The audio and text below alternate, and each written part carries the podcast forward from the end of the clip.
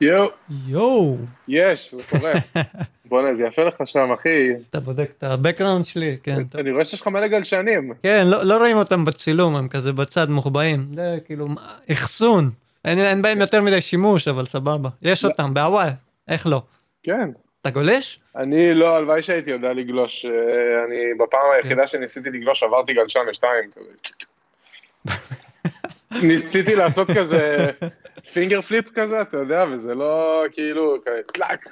ואני גם בן אדם גדול, אז בכלל, כאילו, זה... איזה קטע. איזה כיף, יונתן שגב. yeah, יש אותנו, אחי. תודה רבה. אדם מוכשר, בן אדם רב תחומי, אחי. בכל התרבות של ההיפ-הופ, סקייטבורד, גרפיטי, קעקועים, איפה אתה רק לא נמצא, אחי, איזה כיף שבאת. תודה רבה שהזמנת אותי, אחי, אני מעריך את זה מאוד. באהבה. אני, כשגרתי בחיפה, מה שממש אהבתי זה שהסצנה של, אתה יודע, כמו שאמרת, אני כאילו גם בגרפיטי, ואני גם בראפ וגם בקעקועים. מה זה אני גם? כל כן. דברים שאני אוהב, אתה יודע, כמו עם סקייטבורד, אתה בסך הכל ילד, אתה רואה מישהו נוסע סקייטבורד, אתה אומר, וואי, זה יפה, אני חושב ש...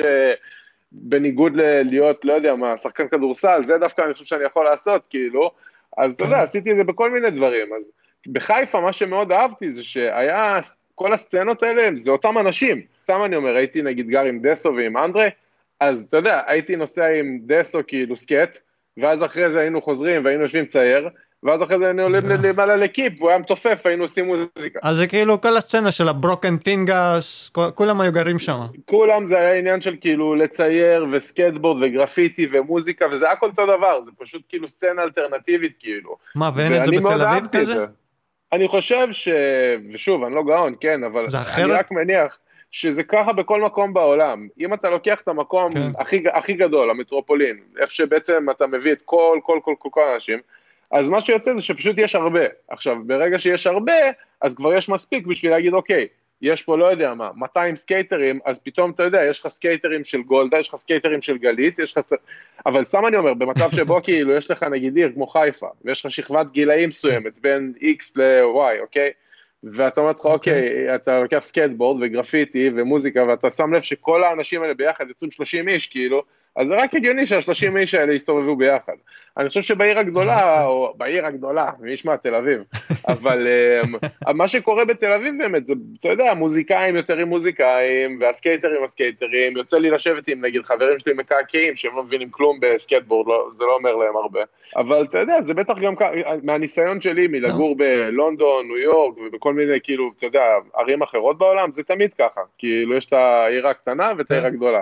ובלי קשר, בשנתיים האחרונות אני טס מלא, אה, בגלל העבודה בעיקר עם הקעקועים, אז יוצא לי להגיע אוקיי. לאירופה מלא, כלומר הייתה איזה שנה שטסתי איזה שמונה פעמים לאירופה, כלומר אנגליה, אה, ברצלונה, עוד פעם אנגליה, המון אנגליה. הזמנות אישיות כאילו, קולטים את העבודה שלך ומזמינים אותך לעשות? גם וגם, גם וגם, גם וגם, יש גם בקעקועים את העניין הזה של לעשות, לא, אצלי, אני יותר הולך לראות תערוכות, אבל כשאני נוסע לחו"ל כדי לקעקע, זה בגלל שיש לצורך העניין סטודיו כזה או אחר, והם רואים את העבודות שלי, ואומרים, אוקיי, אתה יכול לבוא לפה יום, יומיים, שבוע, כמה זמן שמתאים להם, אה, אני עובד שם, אתה יודע, מקבל לקוחות שאני אה. מביא, שהם נותנים לי, זה טוב להם וזה טוב לי. אה. זה טוב לי כי זה, אתה יודע, אתה עובד במדינה אחרת, אתה פוגש קהל אחר, גם מן הסתם זה כסף, זה עבודה, זה תמיד אחלה. זה גם בדרך כלל... סצנה מעניינת. כן. כן, כאילו זה חדש לי, אני לא יודע כלום על קעקועים ואתה כזה מרחיב לי על זה. קעקועים. אולי נרחיב על זה בהרחבה עוד יותר, אבל אני רוצה להתחיל, בוא נתחיל מהבסיס, כי אני מכיר אותך, שכל הבסיס הזה נוצר מהסקטבורד. כי אתה בא מהסקטבורד לדעתי. לגמרי. וכל התרבות הכל. הזאת, מצאת את עצמך, הכל התפתח פשוט משם. איך גילית את הסקייטבורד? איך, מה משך אותך? אמ, את האמת, אני גיליתי את הסקייטבורד בגיל יחסית צעיר, אבל כמו רוב הישראלים בשנות התשעים, אתה יודע, כזה ערוץ הספורט, ההוא, האח הגדול של ההוא, אבל זה לא, זה לא באמת, כאילו, היה אמיתי. אבל אז, כשהייתי בחוג כדורסל, בגיל 13, היה איתי ילד בשם גיא, בחוג כדורסל, שהוא היה חצי אמריקאי, והוא הגיע מארצות הברית, והוא התחיל לדבר איתי על סקייטבורד, אבל בטרמינולוגיה שלא הבנתי, curb ים ו ledge ים wheel bite וקרש ו Chad Muska, ואתה יודע, זה מצחיק, לא Tony Hawk, לא Chad Muska, כן. זה היה כאילו fucking Chad Muska, כאילו, זה היה אלוהים. מה שקרה עם הגיא הזה, זה שהוא הגיע עם הסקייטבורד שלו לחוג כדורסל, ובהתחלה ובסוף הוא היה כזה, אתה יודע, מנסה לעשות kick flip על flat, ומנסה כאילו להיתפס בסוג של איזה rock and roll מוזר על ה curb. לא ממש הבנו מה, מה הוא עושה או מה הוא מנסה, אבל אה, באיזושהי נקודה הוא הצליח. הוא עשה kick flip על flat, כאילו, fucking, אתה יודע... פעם ראשונה אתה רואה את הסקייטבורד מסתובב, אחי. kick flip, והוא נחת, כאילו. ואז כאילו היה איזה כמו drop כזה בהרצליה, שמשהו כמו איזה נגיד חמש מדרגות, שש מדרגות. אוקיי. והוא עשה kick flip. מה? ו... אחרי שהוא למד? אני הייתי ככה. איך הוא, כאילו, ואז כן, עזבתי את החוג כדורסל, אז אה, והיה עוד משהו, הוא סיפר לי שבעצם הוא עוזב את החוג כדורסל כי, מתחיל, כי יש מקום ברמת השרון, יש שם איזה כיכר, שבאים לשם כל הסקייטרים הכי טובים מכל הארץ, וכאילו יותר מעניין אותו ללכת לנסוע בכיכר לחוג כדורסל. אמרתי כאילו fuck, זה מה שאני עושה גם, fuck כדורסל, כאילו, אני רוצה לנסוע על סקייטבורד. ובאתי איתו לכיכר הזאת, אה, אגב, אה, גלעד קוברובסקי, הבעלים של ג'ינג'י, ו-Huf בארץ כלומר, בועז כן. אקינו, חבוס, דורון נוני, כל השמות האלה זה אנשים שהיו שם בסשן הזה בפעם הראשונה שהגעתי, ואני רואה כאילו, אתה יודע, עכשיו אל תשכח שכאילו... אתה לא יודע מי הם בכלל, רק אחרי זה בטח הבנת. אחי, אני ילד אשכנזי מסכן מהרצליה, שכאילו, אתה יודע, אתה רק אומר לו כזה, יואו, והוא קצת מפחד, כי אני לא, אתה יודע, כאילו, אני לא מבין כלום. אבל מאיפה הבאת את ה skate? או שרק באת בלי skate? אמ, מאיפה היה לי סקטבורד? אוי, זה מביך. קניתי קרש, כאילו היה לי קרש לסקטבורד ממש, אז היה לי skate טיוואני כזה, מפעם כשהייתי ילד, כאילו, וקניתי קרש חדש. בחנות מול הכיכר שקראו לה Street Cult, זה היה כמו מספרה כזאת כאילו, אה, זה היה לפני לייטווב, זה היה החנות skate הראשונה, הבעלים שלה קראו לו אלון. קניתי שם קרש... מה זה אבל שמעתי על טרודלר, היה כזה דבר טרודלר? בטח שהיה טרודלר, זה מעוז, אתה יודע, ההורים שלו, אבל בלי קשר זה היה אחרי זה. גם מעוז טרודלר יודע טוב. מה, באמת? כן, כן, כן, כן, Street Cult אחי, ואלון, כלומר, זה היה חנות skate הראשונה, כלומר, הוא היה הראשון שהביא קרשים של סקייטבורד. כן, כן, אתה רואה כזה, אני זוכר את עצמי הולך ומסתכל כזה, Birdhouse ו... לא, אבל היה גם בבן יהודה את הפרי סטייל. כן, אבל אחי, תחשוב שאני ילד מהרצליה ובן 13, אז אה. כשאתה אומר לי... ה skater shop הראשונה שלך. כן, אחי, אתה אוקיי. אומר לי כאילו, תל אביב, זה נשמע לי כאילו, אתה יודע, אני צריך להעביר, כאילו, לקנות פספורט כדי לנסוע לשם, כאילו, איך אני אגיע לתל אביב, כאילו, זה כזה, אני בן 13. כאילו, עצם זה שהגעתי לרמת שרון מהרצליה, זה כזה, אני רחוק כל כך מהבית, אחי, כאילו. אמ, אז קניתי שם את הקרש, והיה לי צירים וגלגלים טיוואנים. כל ה hardware היה טיוואני והקרש היה nice, כאילו, אז לפחות כשאתה הולך עם ה skate אתה נראה nice, כי אף אחד לא מסתכל, כאילו, אתה יודע. אמ, מה זה, הצירים מהאלומיניום האלה? הם מחזיקים בכלל? איך, הם grind אחד והם מתפרקים. אחי, אני למדתי בגיל 13 עד גיל 14 איך לקמבן כל דבר ב skate חוץ מלקנות אותו בחנות. כלומר, king pinים, אחי, ידעתי באיזה מוסכים בהרצליה ללכת לקנות king pinים כדי להחליף, לה... כי הם היו נשברים לי כל יומיים. לא היה לי שקל על לקחת, כלומר לא היה לי כסף, כאילו, וגם לא הייתי טוב, אני מאוד גבוה. זה היה די סיוט בהתחלה, כי כאילו לכל החבר'ה היותר נמוכים, הלך יותר בקלות, כאילו... זה נראה אה, כאילו הם כן. תפסו את זה יותר טוב, ואני כזה גבוה, כמו שרוך כזה, אתה מבין? אז כאילו לא, לא מצ... הכל נראה מוזר גם, וכאילו, היום אני יכול להבין אוקיי. כאילו למה זה נראה מוזר.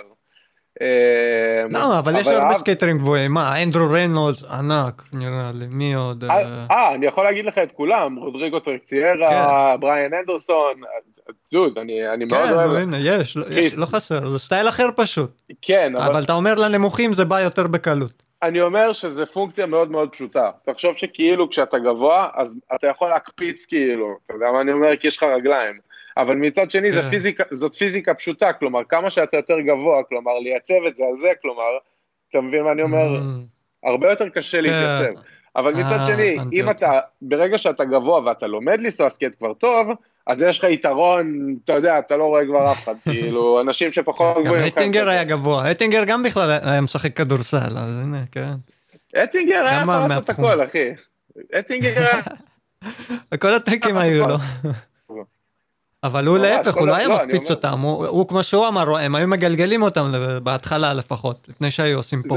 אבל הוא היה יודע הכל. זה נכון, אתה יודע איך אני בוחן סקטבורד היום, כאילו אני, אתה יודע, היום אני עוד פעם בן 35 ואני מסתכל כאילו ואני חושב על הדור, של uh, רובי עדי, ואתה יודע, כן. ואני חושב אחרי זה על הדור של עמי לבנה ואלה, ואני חושב אחרי זה פתאום הגיעו כל מיני בועזים הקינואים, פתאום כל מיני ג'ונסונים, כל מיני אנשים עם סטייל כאלה, יודעים לך לעשות כאלה, פתאום זה לא רק מ- מלון, אתה יודע, ואז פתאום אחרי האלה מגיעים לך כל מיני סגל ודאבו וויקטורים, שפתאום עושים לך, ונגלרים, שעושים לך סוויץ' פליפים ונולי פליפים לקרוקדים, ואתה יודע, מי בכלל, כאילו, הם בכלל לא...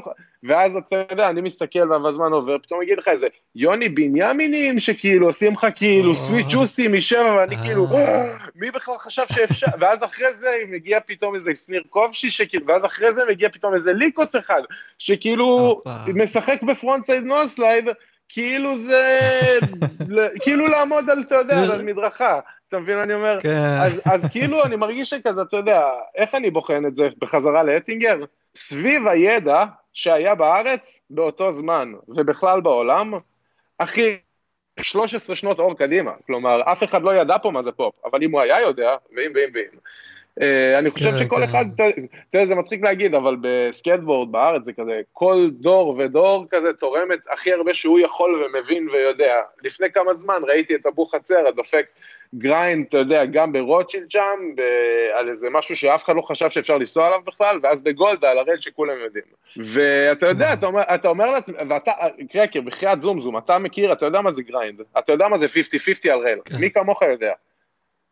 אחי, מה זה היה? what the fuck, מה זה היה? כאילו, אתה מבין מה אני אומר? זה לא משהו ש... יש לו מגנטים על הצירים, אחי. אבל אתה אומר, אני אומר, אבל זה לא היה יכול להיות ככה כן. לפני עשר שנים. לא היית חושב על זה בכלל, נכון. כאילו.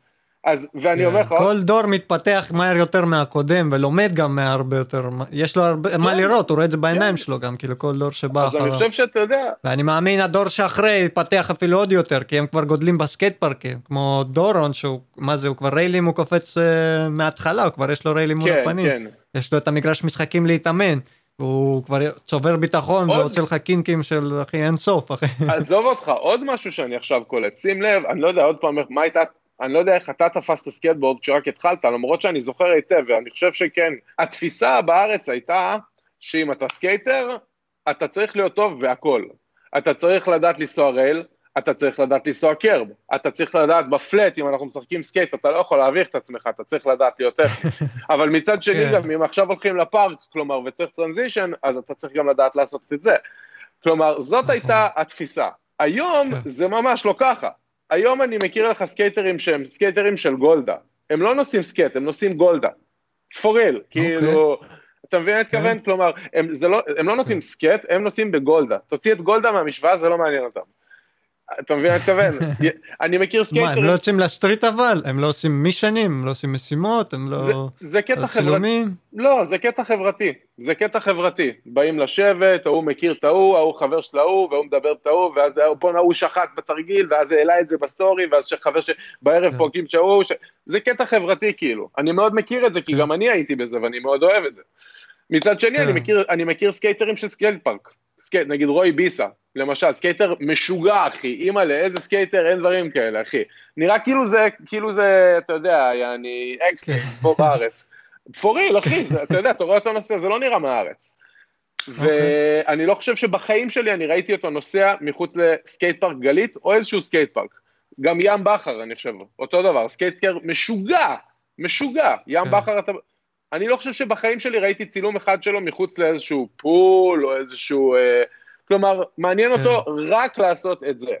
אז היום בארץ אני שם. אבל הבנתי, לוצ'יה דוחף אותו לנסוע מדי פעם street. ראיתי עושה 360 ברמפה של גולדה, אבל כן, כל אחד אה, לוקח אה, ומתפתח בתחום שלו, של הסקייטבורד. אני מבין למה אתה חותר.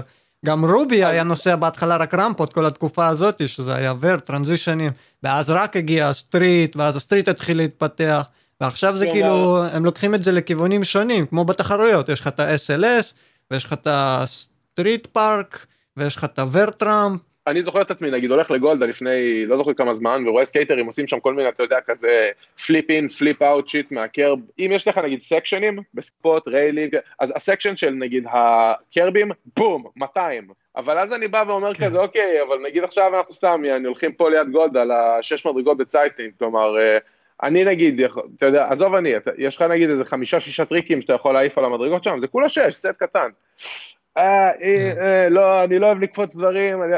וכל מה שעובר לי בראש זה כזה, בתקופה שלי, עוד פעם, אני, יכול להיות שאני מתבלבל, תקן אותי אם אני טועה, היינו נפגשים, ואתה רואה אותי נוסע נגיד flat, עושה לך כאילו, לא יודע מה, switch flip ים, switch hardflip ים כזה, וזה, ואז אנחנו מגיעים ל curb, אתה רואה שאני כאילו נלחם, לא מצליח לעשות noseslide. לא היית אומר לך, בואנה, זה מוזר, כי הייתי בטוח שכאילו יש איזה רמה שאמורה להקביל כאילו בערך בדברים, כלומר, הגיוני לי שנגיד אם כן. אני רואה אותו עושה אוסי על flat, אז בטח על ה curb הוא יעשה backside tail. יש איזושהי רמה שתקביל בערך. היום בכלל לא, כלומר, אוקיי. אני יכול לראות לך סקייטר, אתה יודע, כמו אמרתי לך, כאילו בגלית, בא דופק לך melon 360, 200 מיליון, אתה יודע, רמפה, אבל uh, לא נוחת לך heelflip, או nollie heelflip, כאילו זה, זה משימה, אתה יודע. אז זה לא שעוד פעם, uh, אני לא חושב שאנחנו יודעים יותר טוב, אני חושב שפשוט זה הטבע של הדברים בכל תחום בעולם. ככל שהזמן עובר, ויש יותר אנשים שמתעסקים בדבר, ויש יותר ידע שמתפתח, אז יש יותר מקום להיכנס לספציפיקציות ולהגיד, כלומר, אוקיי, בוא ניקח רק את התחום של ה curb ים ונשקיע ונלטש רק אותו, כלומר, כי יש מספיק אנשים שזה מעניין אותם. אתה מבין מה אני אומר? או אותו דבר לגבי flat, או רמפות, או rails ים, או whatever. נגיד דורון ארד, rails ים, למשל. rails ים, כן. דברים גדולים, אוהב. כן, דברים גדולים, rails ים. הבנתי אותך, הבנתי, הבנתי, כן, יש את זה באמת.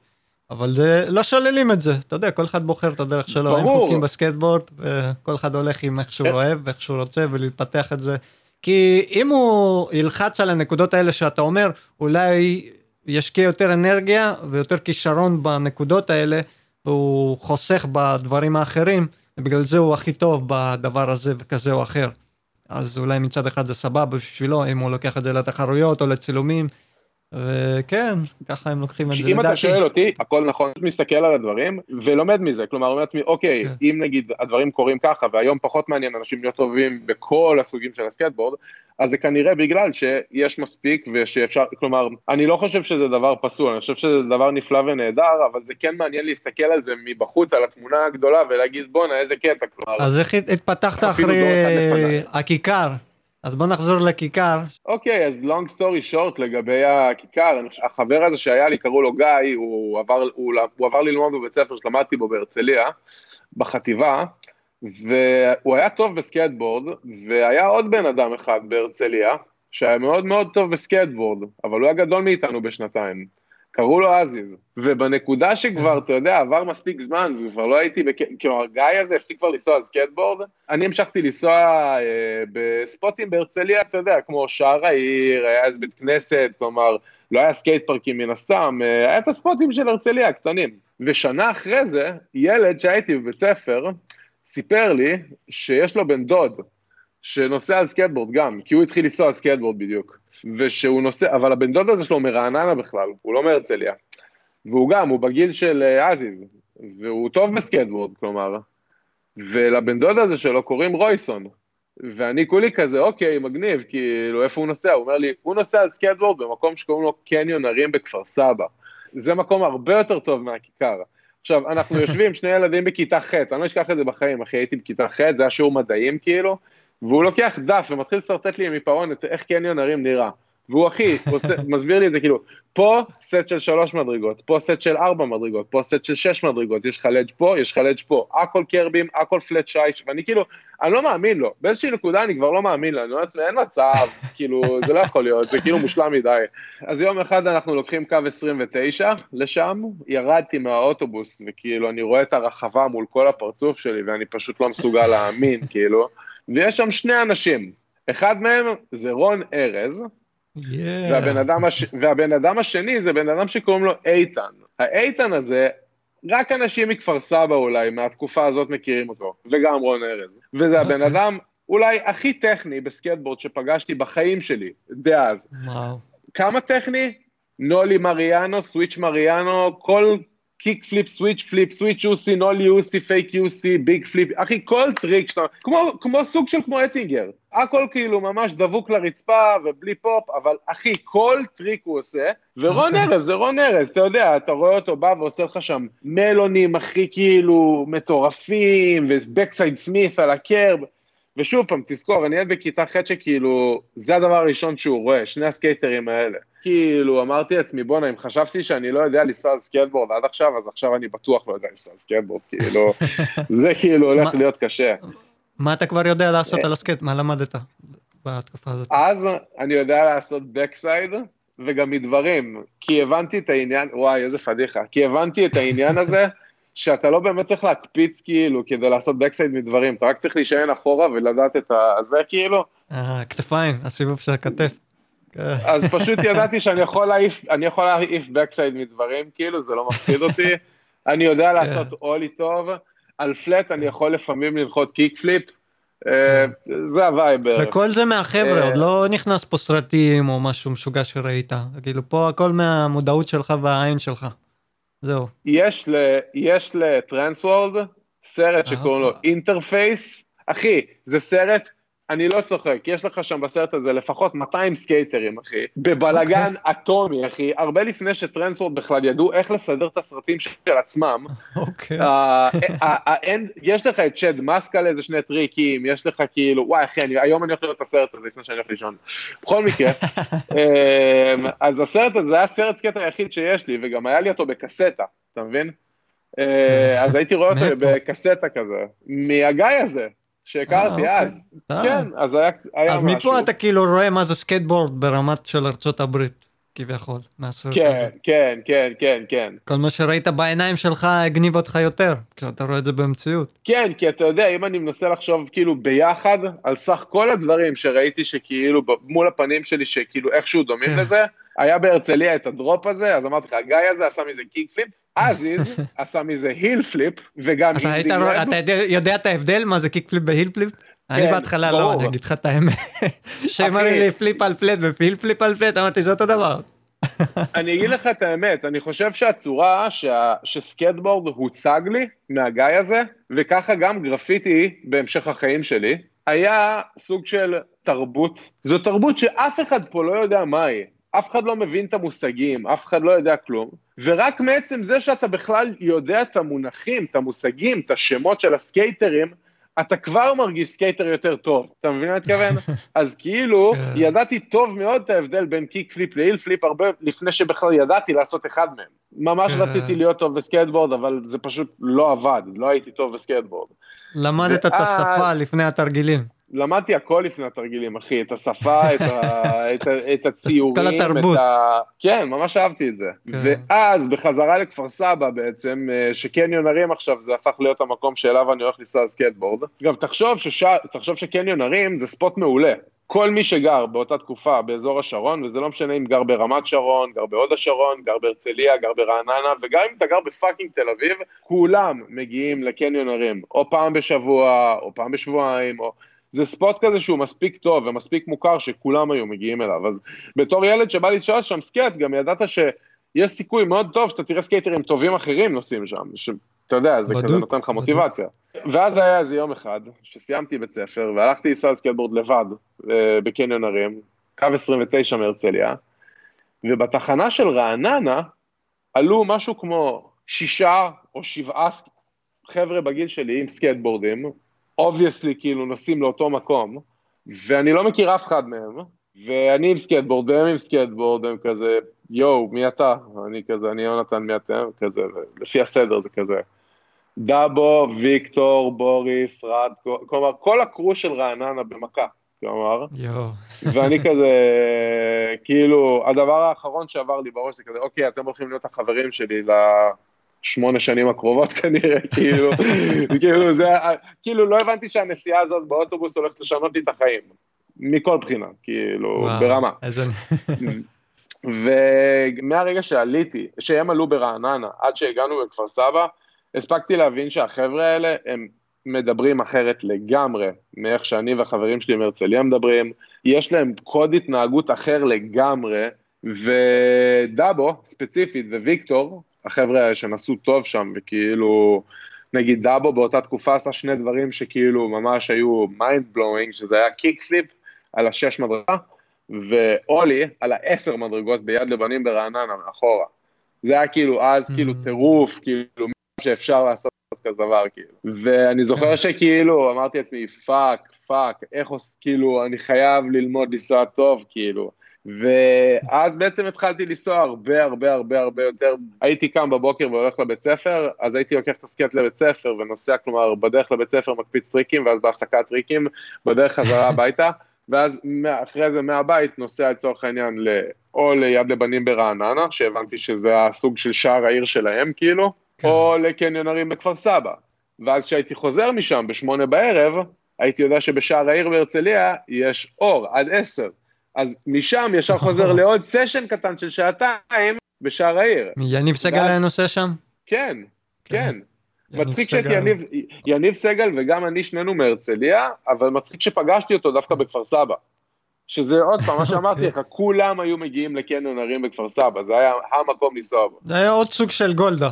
תוך כדי שאני מדבר איתך על זה עכשיו, אני פתאום קולט שגולדה זה בטח מקום כזה בשביל כל כך הרבה אנשים, כי אני מנסה, לחשוב, אני עכשיו חושב על זה, פתאום עובר לי במוח, כל החבר'ה הממש צעירים שמגיעים לשם, ואז בטח בשבילם, הם כאילו, הם בטח רואים, לא יודע, היו רואים כאילו, אתה יודע, את אה, כל הסקייטרים היותר גדולים, זה יכול להיות פאקו, פרננדס, כפיר, אני, אדיר, לא משנה, כאילו, והם רואים אותנו כזה, אה, כן. אלה הסקייטרים, אה, אה, אה, כאילו, אתה יודע.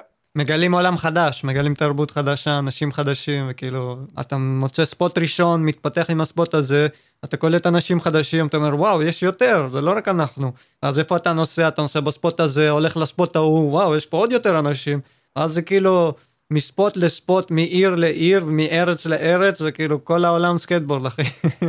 ככה זה מתפתח, כאילו. אני לא אשכח, אם, אם נגיד עכשיו בסיפור אנחנו בקניון ערים, והרצליה, וה vibe הזה, גיל 14, אמ, אז היו עוד שני, שתי נקודות שהיו מגניבות לגמרי.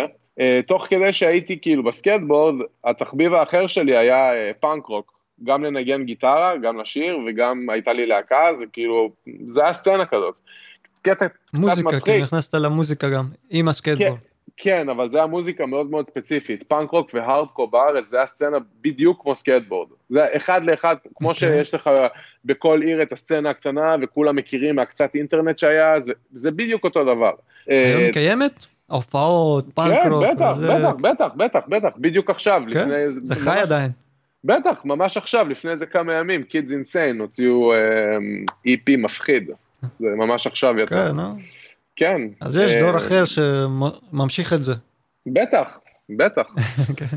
אז מה, מה קורה בעצם? אז יום אחד אני כאילו בהרצליה, ואני עוד פעם בערך בן 13, 14, אולי 15 כבר, פתאום בטלוויזיה, בערוץ 8, או ב... לא, בערוץ 3, אחי, זה היה כבלים, אני לא זוכר באיזה ערוץ, אבל ערוץ שאתה לא רואה בדרך כלל, כאילו, משהו כזה, זה וואק. גם בשעה הזויה, כאילו, אחי, הייתי אצל חבר שלי באווירה של אני עוד שניה הולך הביתה כבר, כאילו, משהו באמצע הלילה. פתאום אנחנו רואים סרט על סקייטרים מהארץ, במקום שקוראים לו גולדה. יופה. ואני כאילו אומר לעצמי, מה? יש עוד ספוטים? יש עוד סקייטרים, כאילו? ואני רואה ש, שיש כאילו בסרט הזה סקייטרים ממש טובים, כאילו, ממש טובים. והסרט ערוך גם, כמו סרטי סקייט קצת, והם מתראיינים, וכאילו, אם לצורך העניין, אמרתי לך שכשפגשתי את החבר'ה מרעננה, קלטתי שהם מדברים קצת אחרת ממני, ושהם מתנהגים טיפה שונה, ו... אז הסקייטרים בסרט הזה מתנהגים ממש שונה, ונראים ממש אחרת, והספוט הזה שהם נוסעים בו כאילו נראה מגניב רצח, וזה בארץ. יום למחרת, קמתי בבוקר, קניתי כרטיס אוטובוס ונסעתי לתל אביב, הגעתי לבית אריאלה, למקדימה של גולדה, שזה בעצם אחי, אני לא יודע אם אתה זוכר, אבל זה בעצם על הכביש הראשי, זה אפילו לא לג'ים, יש לך כמו flat קטן כזה, כאילו, איפה שיש את הסרטון הישן של נגלר, שהוא עושה כזה nollie flip noseslide, עף על הראש, כאילו, הגעתי לשם והייתי בטוח שזה גולדה. ואחי, נסעתי שם עם איזה חבר, משהו כמו, אה, מצחיק, החבר שנסענו שם, קוראים לו נדב, והוא מהלהקה Kids Insane, שדיברתי עליו לפני כמה דקות. אז אחי, אנחנו נוסעים שם כאילו איזה שעה, ולא מבינים איך זה שאף אחד לא מגיע לשם, כי זה גולדה, ואנחנו הגענו, ואחי, באיזשהו שלב אמרתי, fuck it, בוא, בוא נלך לטייל קצת. ואז הלכנו לטייל, ואז הגענו לגולדה, ואנחנו רואים שם, אתה יודע, ונגלר, ויאנוש, וההוא, ורז, ואחי, אתה יודע, אני עוד פעם, אם, אם כשהגעתי לכפר סבא פעם ראשונה הרגשתי כזה פצפון ומסכן ועדיף שאני אשתוק, אז בגולדה, אחי, זה כזה, וואו, אחי, כאילו, אתה יודע, הם גם טובים בסקט והם גם חצי ערסים, כאילו, לא באמת ערסים, אבל כאילו, לא, אתה יודע מה אני אומר? כאילו, לא, לא ביישנים. אז אתה יודע, אני רואה שם באותו יום את... על האדומים, כן, אתה מדבר על אדומים. לא, לא על האדומים, לבנים, לבנים, לבנים, זה היה לבנים. כן, ונגלר כן. עושה, בדיוק מה שיש, אה, כאילו, היה גם אדומים וגם לבנים, אבל כשאני הגעתי נסענו בלבנים, כי לא הבנתי אפילו איפה האדומים. תזכור שאז גולדה זה היה כאילו מחולק לצ'פטרים, ואני כאילו ילד קטן, אני לא באמת יודע, כאילו, אתה יודע, בהרצליה הכל כזה נורא פשוט, שער העיר, עיגול, הכל פה. לגמרי. כן. אמ, אז תחשוב שכאילו, אתה יודע, אז נסענו שם בלבנים, ואני רואה שם סקייטבורד ברמה אחרת. אם לצורך העניין בכפר סבא ראיתי שיש לך נגיד את רון ארץ, לעוף ב-200 קמ"ש ולעשות melon grab ולהימתח מעל השש ולעשות backside smith, ויש לך איזה סקייטר אחר שעושה לך טריקים על flat, אז אחי, בגולדה יש לך סקייטרים שנוסעים על קרבים, זה הקטע שלהם, זה כל מה שהם עושים, נכון. אבל הם עושים את זה ממש, אפילו, אפילו ה flip tricks שהם עושים, הם נוסעים מה curb ועושים. כלומר, הסקייט שלהם נמדד בקרבים, זה מה שהוא. ונדפק לי השכל על זה, כי לא הבנתי שזה יכול להיות כאילו עד כדי כך משנה. מגניב. שים את זה בצד, וזוכר שסיפרתי לך על הסצנה של הפאנקרוק שהייתה קורית באותו זמן?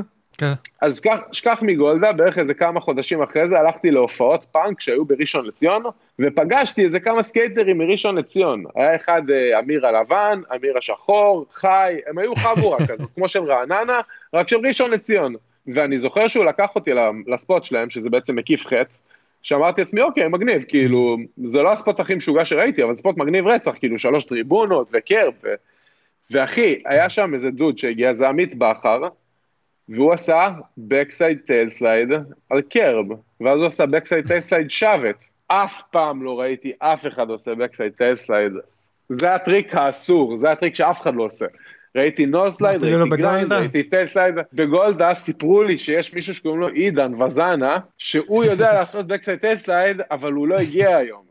שאם אני רוצה לראות, הוא מגיע, זה כאילו, זו הייתה הרמה של סקייט בארץ. הכי בסיסי. אם אתה רוצה לראות backside, כן. אחי, אם אתה רוצה לראות backside tailslide מול הפנים, יש ימים שאתה צריך להגיע. זה ה vibe. וגם נדפק לי השכל, כאילו, הוא עשה backside tailslide ולא הבנתי איך הוא עושה את זה, וכאילו... זה גם הייתה נקודת ציון, ובנקודה הזאת כבר הבנתי, כאילו, מה זה הבנתי? כבר הייתי כזה, אוקיי, יש את החבר'ה מרעננה, ויש את החבר'ה מראשון, ויש את החבר'ה מתל אביב, ויש את החבר'ה מהרצליה, וגם, כי הכל פשוט מתערבב למין איזה כמו סלט כזה, והסקייטרים היו נראים לי הכי מגניבים. בתור ילד, כלומר, obviously, כל, כל הסקייטרים עם הקסדות בתוך פולים, זה כאילו לא עניין אותי בכלל, כלומר, לא... זה לא היה נראה לי לא יצא לך לנסוע לספורטק עדיין, כאילו, אתה רק ספוטים, street מ street, לא. וזה ספורטק לא בתמונה אצלך. אוקיי. לא, הרגע נזכרתי גם שבפעם הראשונה היא שהגעתי לקניון ערים וראיתי שם את רון ארז ואת uh, איתן הזה, היה עוד סקייטר שראיתי, אני לא, אני לא יודע מי זה, אני אפילו לא זוכר, והוא פשוט ניסה להקפיץ kickflip מהשש. הוא לא נחת, אבל אני זוכר שכלומר, אחד, זה, תחשוב שבשבילי לקפוץ בכלל את השש ב ollie אין סיכוי, אז לראות מישהו אתה יודע, הולך הלוך חזור ומעיף קיק פליפים, תופס קאץ' עצום, אחי, לא נוחת, אבל, כלומר, אם אתה מסתכל בנוף של היקום, ואתה רואה את האיש, ה... את האיש עסקים עם החליפה, ואתה רואה את האיש הזה שחזר עם הגלשן מהים, ואתה רואה את האיש עם האופניים, ואתה רואה את הכדור רגליים, ו... ואתה רואה אותו, אני רוצה להיות הוא. כלומר, זה מי שאני רוצה להיות. ואני חושב שזה מאוד מאוד קשור, קצת כמו גרפיטי, למשהו שקורה בנוף. כי סקטבורד כשלעצמו הוא מאוד מאוד יפה. אבל אני חושב שהוא הרבה יותר יפה כחלק מנוף. זה נשמע מצחיק להגיד, אבל אם תשים גם לב, הצילומי סקטבורד היום הם הרבה פחות, כלומר, fisheye מלמטה מתמקדים רק ב skate. מעניין לראות איך הסקייטר נראה כחלק מתמונה גדולה, אם קצת אנשים יושבים פה ורואים פה את התמונה, ואיך זה נראה כחלק מתמונה גדולה. וככה פחות או יותר הרגשתי שכשאני נוסע על סקייטבורד, במקומות שאני נוסע בהם, בין אם זה בהרצליה, בכפר סבא, אז אני תורם לנוף, כלומר כשיעבור הילד הבא הזה ויראה אותי עושה את הדבר הזה, הוא יגיד וואו, זה הרבה יותר יפה, מגניב, מיוחד מכל השאר הדברים האלה שהם בסך הכל סתם כאילו לא הסקטבורד, השתמשת בו כמכחול, והספוט זה הנייר שלך לצייר עליו, ופשוט ציירת בספוט כאילו, עם הסקטבורד. וגם אל תשכח, ש... וגם אל תשכח שהמעבר היה מאוד חד מכדורסל לסקטבורד, כלומר משהו שיש לו חוקים, מאמן, מותר, אסור, למשהו ש... אתה יודע. אבל דבר אחד טוב יכול להיות שבאת עם discipline של ספורטאי, כי בלי ה discipline הזה שאתה מכריח את עצמך ואתה צריך להתאמן על דברים, שכנראה זה בא מהכדורסל, שלדעתי זה לפחות דבר תורם לסקייטבורד, כי באמת לסקייטבורד מגיעים הרבה סקייטרים כספורטאים, וזה משהו שמהספורט הם לוקחים איתו לסקייטבורד ופשוט מפתחים איתו עצמאי. בלי מאמן, זה בלי נכון, זה, כי הם כבר הכירו זה. נכון, זה נכון, זה נכון. אתה נגעת פה במשהו שכלומר, אה, אני אגיד לך בכנות, אני בעצמי אף פעם לא גירדתי בפצע הזה, אבל אה, אני, אני חושב שאתה צודק בצורה מדויקת מאוד, אני אפילו אחדד את מה שאתה אומר. כשהייתי בכדורסל, בכיתה ו', רציתי להתקבל, אה, זה משהו כזה שקוראים לו ליגה, והיה מבחנים, ולא התקבלתי, לא קיבלו אותי לליגה. ואני זוכר את עצמי בתור ילד בכיתה ה' הולך אה, כל יום להתאמן לבד עם עצמי פעמיים, שלוש ביום, במקום לעשות כל דבר אחר, מתוך מקום כזה של, הם בסוף התחרטו על זה והם ירצו אותי בליגה, ואגב זה בדיוק מה שקרה גם, כלומר שנה, תחשוב שנגיד היה את האימונים של הליגה, איפה שלא קיבלו אותי, אז אני הייתי הולך ועושה את האימונים שלהם, לא איתם, הייתי הולך, מסתכל מה הם עושים, כלומר, ועושה לעצמי אימון כזה כאילו שעה אחריהם, אתה מבין? כל פעם. ובאיזשהו שלב זה עבד, כלומר, אתה יודע, קיבלו אותי, ו... ואני חושב שאולי, רק אולי, ה... אני לא יודע אם לקרוא לזה עקשנות, או ה... המקום הזה שאומר כאילו, אוקיי... דיסציפלין, איך אומרים דיסציפלין? כן, אתה יודע, אתה תעשה משמעת עצמית, אתה תעשה את זה פעם, תעשה את זה פעם, כלומר, אתה לא יכול לעשות משהו יום אחרי יום אחרי יום אחרי יום ולא להיות בו טוב, זה לא הגיוני, כלומר, זה רק עניין של זמן כן. ולהמשיך. ו... ועם כן. סקטבורד זה בדיוק היה ככה, כלומר, אה, אתה יודע, ביום שפתאום כזה, אני לא מאמין, אתה יודע, בכיכר כן. ברמת שרון, עושה ככה, ככה, נוחת frontside flip כזה, אני לא מאמין, הבנתי, הבנתי, ואז עוד פעם, ועוד פעם, ועוד פעם, כאילו. כן. אז אה, כאילו העבודה כן, הקשה זה... משתלמת ואתה נדבק בזה יותר, כי אתה רוצה יותר, אתה מתמכר להצלחה, ללחוץ, האדרנלין, ההורמון הזה שגורם לך רק לרצות עוד, וכאילו כל התהליך הזה שווה את זה בסופו של דבר.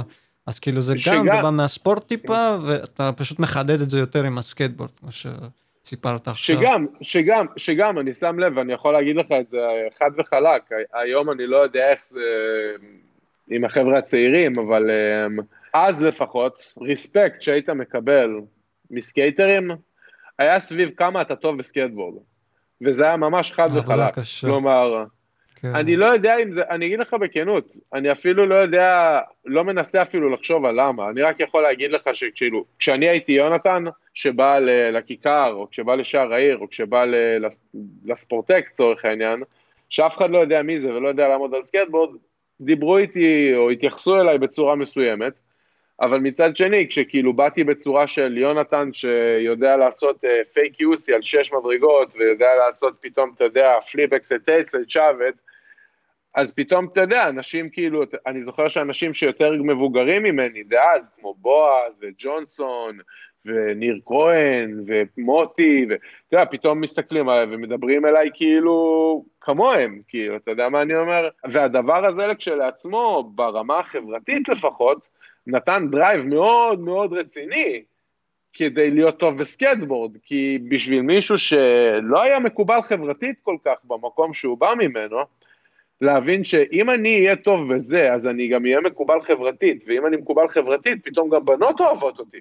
שזה גם לא היה קורה לפני זה, כלומר, אז פתאום גם הבנים המגניבים חושבים שאני מגניב, ובנות אוהבות אותי, ואני טוב בסקייטבורד, אני לא מפסיק עם זה, אני צריך להיות טוב בסקייטבורד, זה מה שאני צריך לעשות, וכל שאר החיים מסתדרים נהדר.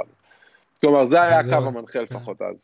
גדול, כן, זה גורם לך להרגיש טוב, זה גורם לך להרגיש שאתה חלק ממשהו, חלק מקבוצה, אתה כאילו רוצה להיות בה, וזה מה שגורם לך גם לעבוד קשה ולהתפתח עם זה. ולגדול עם זה תוך כדי, וכן, אתה צודק בהחלט, יפה שאמרת את זה, אהבתי מאוד איך שניסחת את זה ככה בצורה הזאת. אז מפה, בוא נמשיך איך התפתחת עם הסקייטבורד ברגע שאוקיי, אתה עכשיו עם החבר'ה, אתה מתפתח עם התרגילים, מה השלב שאתה מתפתח איתו בקטע שאולי אתה מקבל ספונסר, או אולי גילית חנות skate, או התחלת לעשות תחרויות, או התחלת לצלם סקייטבורד. איזה כיף שעברו כל כך הרבה שנים ואפשר לדבר על זה ככה. אני אסביר לך בדיוק איך זה היה. אה, הבנתי שיש דבר כזה שקוראים לו ספונסר. fair enough. Okay. אוקיי. כי הבנתי שבעצם אזיז אה, מקבל מחירים יותר טובים על סקייטבורדים מאחרים, בועז אה, לא משלם בכלל על קרשים, וג'ונסון נגיד מכפר סבא, מהוד השרון, יש לו את הדיל שלו. ואני לא הבנתי, כלומר עוד פעם, ילד בן 14-15 לא מבין את הקשר הנסיבתי בין שיווק לבין, אה, אתה יודע, כלומר, כל מה שאני חשבתי זה שיש קשר ישיר בין כמה אתה טוב לסקייטבורד למה אתה מקבל. כלומר, אם יש לך ספונסר אתה טוב בסקייטבורד, אם אין לך ספונסר, כנראה, לא הצלחתי להבין ש sponsorship זה דבר שאתה, שגוף כלכלי נותן לבן אדם מתוך, אה, אתה יודע, רצון ואינטרס כלכלי מובהק, כדי שהוא ישווק ויפיץ מוצר, מותג כזה או אחר, כלומר, כל הדברים האלה לא הבנתי בכלל, כל מה שעבר לי בראש זה כזה, אוקיי, יש לו ספונסר, כנראה שסקייטרים טובים צריכים שיהיה להם ספונסרים, זה חלק מהקטע כאילו. אתה יודע, באותו גיל אתה לא באמת מבין כלום. חלק מהשלב הבא. כן, כן, כאילו כמו אותו, כמו אותו היום שהבנת כזה, אה, אוקיי, נוסעים על הנדרילים, כנראה צריך לעשות גם את זה, אוקיי, סבבה. אז, אז עם הספונסרים זה היה סיפור די טרגי. אני אה, הלוויתי, או... הלוויתי בלי לשאול, מבית ספר, מצלמה כאילו, וידאו, אה, ממגמת קולנוע, וביקשתי מאיזה חבר שיצלם אותי, כאילו טריקים. אבל אחי, מה זה השקעתי? כאילו, באמת, יעני, הטריקים לא היו בשמיים, אבל אחי, אתה יכלת לראות שיש פה ילד שכאילו הולך להיות סקייטר טוב. כאילו, אם אני הייתי רואה את הקלטת הזאת, כאילו, והייתי אומר לעצמי, בואנה, הוא, הוא עכשיו לא, אבל כאילו, הוא יהיה סקייטר טוב, אתה רואה את זה, כאילו. ו... וזה לקח לי איזה חצי שנה לצלם. אחי, אני מדבר איתך, בואנה, אני הייתי עושה שם, אחי, בואנה, בלי צחוקים, תחשוב שדפקתי שם backside five-o ו crooked על fucking handrail מאיזה 4-5 מדרגות, כאילו, כאילו, מי היה עושה דברים כאלה בארץ? אחי, אני מדבר איתך על כאילו עוד פעם, שנת 99. כן. אמ, כל מיני, אתה יודע, ollie על flat, כל מיני סתם שטויות. ואני לא ידעתי איך קיבינימט, אני מביא את הקלטת הזאת לבעלים של החנות הזאת, לייטווב, ומי זה בכלל הבעלים? אני לא זוכר איך, אבל דרך איזה מידע פנימי באווירה של חבר שלי, אז אה, אח שלו או אחותו לומדת בשכבה עם הבת של הבעלים של לייטווב, ארז. קיצר, הוא יודע איפה הוא גר, וזה גם בהרצליה. כבר טוב, זה גם בהרצליה, אני גר בהרצליה. מגניב. אחי, אני ילד בן 14-15, בלי להתבייש, פשוט נוסע כאילו לבניין, צלצל באינטרקום, עולה למעלה, דופק בדלת, אומר שלום, אני אתן אה, ארז אה, לוין גברי, כן, אם אפשר לתת לו את הקלטת הזאת, אה, קוראים לי לזה, תודה רבה, אחלה יום. עכשיו, סיפור טרגי, כן, וגילוי נאות, אף פעם לא קיבלתי שום תגובה לגבי הקלטת הזאת, אבל מה שכן קיבלתי, זה כשהלכתי לבית ספר, יום למחרת והייתי בבית ספר עם עזיז, אה, זה שבעצם כולם צחקו, על, צחקו עליי על זה שכאילו, אתה יודע, במהלך פתטי כזה הלכתי לבד לבית שלו כדי, כאילו, כדי לתת לו קלטת. כלומר, הוא לא הגיב לי, הוא לא ענה לי בשום צורה, ארז, אבל הוא דאג לספר את זה לכל הסקייטרים ב team שלו, כדי שכאילו ידעו איזה, איזה פתטי יצאתי. אני כאילו באותו יום הפכתי להיות סוג של איזה מפלצת אנטי... אה, אנטי חנויות סקייט באווירה של כאילו, אוקיי, הבנתי את ה vibe, כאילו, אף אחד לא שם זין עליי, כאילו, זה ה vibe. אז מה שעשיתי, איזה חנות שהייתה בהרצליה, ואמרתי להם שיש לי ספונסרים בסקייטבורד, אבל אה, אם הם רוצים, הם יכולים להיות ספונסרים שלי, ועדיף להם, כי אני אקח מהם פחות.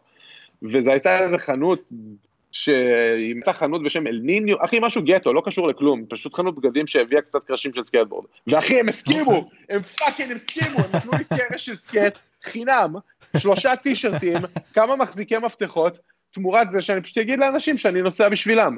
הם אפילו לא ידעו, אחי, תבין, הם אפילו לא ידעו מה זה אומר ספונסר. אני סוג של לימדתי אותם מה זה אומר. אמרתי, תנו לי דברים בחינם ואני אביא אנשים, אוקיי? את זה הם הבינו טוב מאוד. obviously לא הבאתי לשם אף אחד, כאילו, והמשכתי לנסוע והכל סבבה, אבל מה קרה? פתאום אושרי בתל אביב קלט כאילו שאני נוסע סקייט טוב ושיש לי ספונסרים. אז שאלתי מה אני מקבל. אז שיקרתי, אז אמרתי שאני מקבל פי שתיים ממה שאני מקבל. ואז הוא אמר אוקיי, אז, אז, אז סגרתי איתו. תזכור שכאילו הם, כאילו אוקיי מגניב, אז עכשיו אני איתו והוא נותן לי כבר שני קרשים בחודש, כאילו, אוקיי? מגניב. עובר הזמן, והוא... איזה hustler, סגר, hustler. רגע, רגע, עובר הזמן, והוא ועידן, אתה זוכר שהוא ועידן התפצלו? אושרי ועידן? לא ידעתי שהיה לו שותף אפילו, לא זוכר את זה. עידן הסקייטר, עידן וזנה, אז היה לו, היה לו אוקיי. סניף, היה לו חנות סקייט משלו, אחי, בכפר סבא. כן. פותח פה היסטוריה. כן, אחי, בהתחלה זה היה כאילו סניף של Street Machine, ואז הם פשוט כאילו, הוא ואח שלו, עידן, כאילו, קנו את החנות, וזה היה החנות שלהם, והם היו סוג של בתחרות. הבנת? אה, כן. אני, אני בהתחלה שותפים ואז התפצלו. אני הבנתי שהם בתחרות. אז הלכתי אליו, אמרתי, אז אמרתי לו, אני יכול להיות איתך ב team, ואז שאלתי, אוקיי, מה אושרי נותן לך? אז אמרתי לו, שלושה קרשים בחודש. אז לא סבבה, אז אני נותן לך ארבע קרשים בחודש. אתה מבין מה אני מתכוון?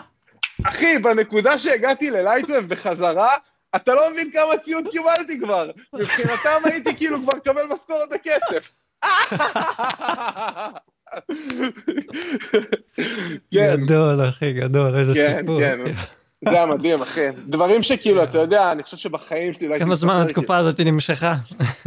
אה, תשמע, אני חושב שעד גיל 23-4, שהתחלתי כאילו לעבוד פשוט בלייטווב, ואז נגמר הבית זונות, כי כאילו, אתה יודע, אתה עובד בעסק מסודר, וכבר זה לא צחוקים. אבל... אה, אבל כן, בתור סקייטר, אחי, כאילו, הבנתי טוב מאוד שכאילו אין פה שום... הבנתי שאין שום קשר בין כמה אתה טוב לסקייטבורד למה אתה מקבל. מה אתה מקבל זה כמה אתה טוב עם הלשון, כמה אתה טוב בסקייטבורד זה כמה אתה טוב עם הרגליים. זה הכל, זה כאילו. איזה סטייל, יאה. ואז איך מכל התקופה הזאת, אתה בטח, כמו שאמרת עכשיו, מתפתח עם המוזיקה, עם הפאנק רוק, ואיך מכל זה התפתחת לגרפיטי ולאומנות? אה, זה, זה סיפור מאוד פשוט. יד ביד? אחי, עם הגרפיטי זה מצחיק, כי עם הגרפיטי זה קצת דומה לסקייטבורד. זה התחיל בזה שאתה יודע, עם הסקייטבורד, היה לי נגיעה לזה, עזבתי את זה, ואז היה צריך מישהו שייכנס לחיים שלי, כאילו, כדי שיפתח את זה, כמו הגאיו. גרפיטי גם, אני, בין, אני כרגע בן 16, אני עולה לתיכון, אני בכיתה י'. הגיע איזה, איזה ילד שקוראים לו מריו, אוקיי? הייתי בתיכון. הוא ילד אה, מנורבגיה, הוא מדבר, הוא, הוא נורבגי, אבל הוא מדבר אמריקאית, שוטפת, כאילו, למה הוא גדל בארצות הברית. ההורים שלו שגרירים, okay. אוקיי. דברים כאלה. Uh, בדיוק כמו הגיא ההוא שאז דיברנו עליו, מתוך זה שהוא מגיע מחו"ל, הוא יודע מה זה גרפיטי. והוא פ... ואחי, אותו דבר כמו עם הסקייטבורד, הוא מדבר איתי כאילו במונחים, יש tag, ויש piece, ויש throw-up, ויש crew, ויש, ואתה יודע, דברים שאני לא, ויש קאפים, ואני לא הבנתי, כלומר, לא הבנתי שזה עולם שלם, ושיש כאילו את כל הדברים האלה שהוא אומר, וזה היה נראה לי מגניב ברמות, אבל עדיין אני נוסע סקייט, וזה הדבר שאני חושב שהוא הכי מגניב, ואני עושה רק אותו. אז אתה יודע, אני עושה קצת, מקשקש קצת, אתה יודע, קצת אותיות, מנסה קצת כאילו, פה ושם בבית ספר, אבל כאילו לא באמת משקיע בזה. סוג של שכחתי מזה, רק אהבתי את זה, כאילו, אה, שכחתי שאהבתי את זה, כאילו, לאיזה תקופה. ואז, בגיל 18 בערך, אחי, היה איזה סשן בצייטלין ליד גולדה, אוקיי? נסענו דאבו, עזיז ואני, אוקיי? דאבו, nollie big flip מהשש, מנסה לעשות, עזיז, nollie frontside flip, ואני מנסה לעשות nollie flip. אני יודע לעשות טריקים, כל מיני טריקים יותר קשים מ nollie flip, אני יודע לעשות אוסי ו big flip ו front, אבל nollie flip, אתה יודע, כמו regular כזה, זה לא היה הקטע החזק שלי, ממש רציתי לדעת לעשות את זה. אחי, באחת מהמכות, אני פשוט נוקע את הרגל ושובר אותה כל כך חזק, אחי, ובעצם, אתה יודע, אני מבין שאני לא הולך לנסוע סקייט עכשיו בתקופה הקרובה, ומה שאני לא מבין זה שאני לא הולך לנסוע סקייט עכשיו שנה וחצי. בקטע של כאילו, כל מה שידעתי על סקייטבורד עד עכשיו הולך להשתנות מעכשיו. מה שקרה זה שכאילו, תוך כדי שהייתי בבית בעצם עם הגבס, כאילו, אתה יודע, כל יום יושב בבית, היה פורום של uh, כמו גרפיטי כזה, שהתחיל בארץ. Okay. אוקיי. ובפורום הזה, כאילו, פתאום קלטתי שיש עוד אנשים שאוהבים גרפיטי, שכאילו גם עושים גרפיטי. אני רוצה כאילו לקחת את כל האנרגיה הזאת, את כל הדיבורי סקייט עם חברים, כאילו של וואי, מחר נלך לשם ונעשה ככה, ויושבים ביחד ורואים סרטי סקייט, ומדבר, וכל פעם משתפרים ביחד, ו- ומסתכלים על אחרים שממש טובים ומעריצים אותם ביחד. אני רוצה את זה בזה. אז פשוט עשיתי מין כמו טרנס, טרנספורמציה כאילו מזה לזה, אמרתי, אוקיי, מגניב, אז... זה יהיה השם שלי בגרפיטי, וזה מה שאני עושה, ואלה החברי גרפיטי שלי עכשיו, וזה מה שאני עושה עכשיו. ו... היית מצייר לפני? כן, תמיד הייתי מצייר, אבל uh, אני חושב שכאילו הכישרון לציור אצלי הוא מולד, אבל מה שגם מולד אצלי זה היפר-אקטיביות ו-ADHD, ואני חושב שכאילו אה, מהאספקט הזה לפחות, זה משהו שתקף על... אני חושב שאתה יודע, 90% מהסקייטרים הם היפראקטיביים, אתה לא יכול להיות סקייטר טוב אם אתה לא קצת היפראקטיבי נראה לי. הגרפיטי הראשון שלך הלכת לבד או הלכת עם חבר'ה? זה מצחיק, אתה יודע, אם מישהו רוצה עכשיו לעשות גרפיטי ראשון, ספר לי את החוויה שלך ומה אתה ממליץ, כאילו אם מישהו שומע את זה רוצה לנסות את זה. תשמע, החוויית גרפיטי הראשונה שלי הייתה בשנת 2002, אה, כשאני לא באמת יודע כל כך הרבה על גרפיטי ולא קיבלתי המון הדרכה לפני זה, אז זה היה מאוד אקספרימנטלי. בוא נלמד מהטעויות שלך וניקח משהו לעתיד, למי שחדש אה, בעניין. אחי, עשיתי כל, אתה יודע, זה אפילו לא טעויות, אבל בתור התחלה, תחשוב שכמו שבארץ עכשיו יש... יש לך חנויות סקייט נורמליות, ואתה יכול לקנות סקייטבורדים טובים, ופעם היה לך רק סקייטבורד טיוואני במגה ספורט, אז תחשוב נכון. שפעם, כלומר, כשאני, ב-2002, אחי, לא היה לך פה, אתה יודע, פחיות ספריי טובות, כאילו, לגרפיטי, היה לך רק יעקבי ו Krylon ו... יש שם ספונסרים גם של פחיות? כן, יש. אבל בדיוק כמו בסקייטבורד, אתה יודע, בגרפיטי, בניגוד לבסקייטבורד, תחשוב שגרפיטי לצורך העניין, זאת בצורה הפשוטה שלה, זה עבירה על החוק. זאת או השחתת פני מקרקעין, או השחתת רכוש ציבורי. תלוי אם קשקשת על רכוש ציבורי או רכוש פרטי. שבסקייטבורד זה די דומה, אם עכשיו אתה תלך ותיסע על סקייטבורד לצורך העניין, רחבה בחורב שם למטה, כלומר, וזה רכוש פרטי הקניון הזה, אז כלומר אפשר לבוא ולהגיד, אוקיי, זה היה סוי, זה היה שיש, ואתה שברת את השיש, וזו חברה פרטית, ועברת על החוק.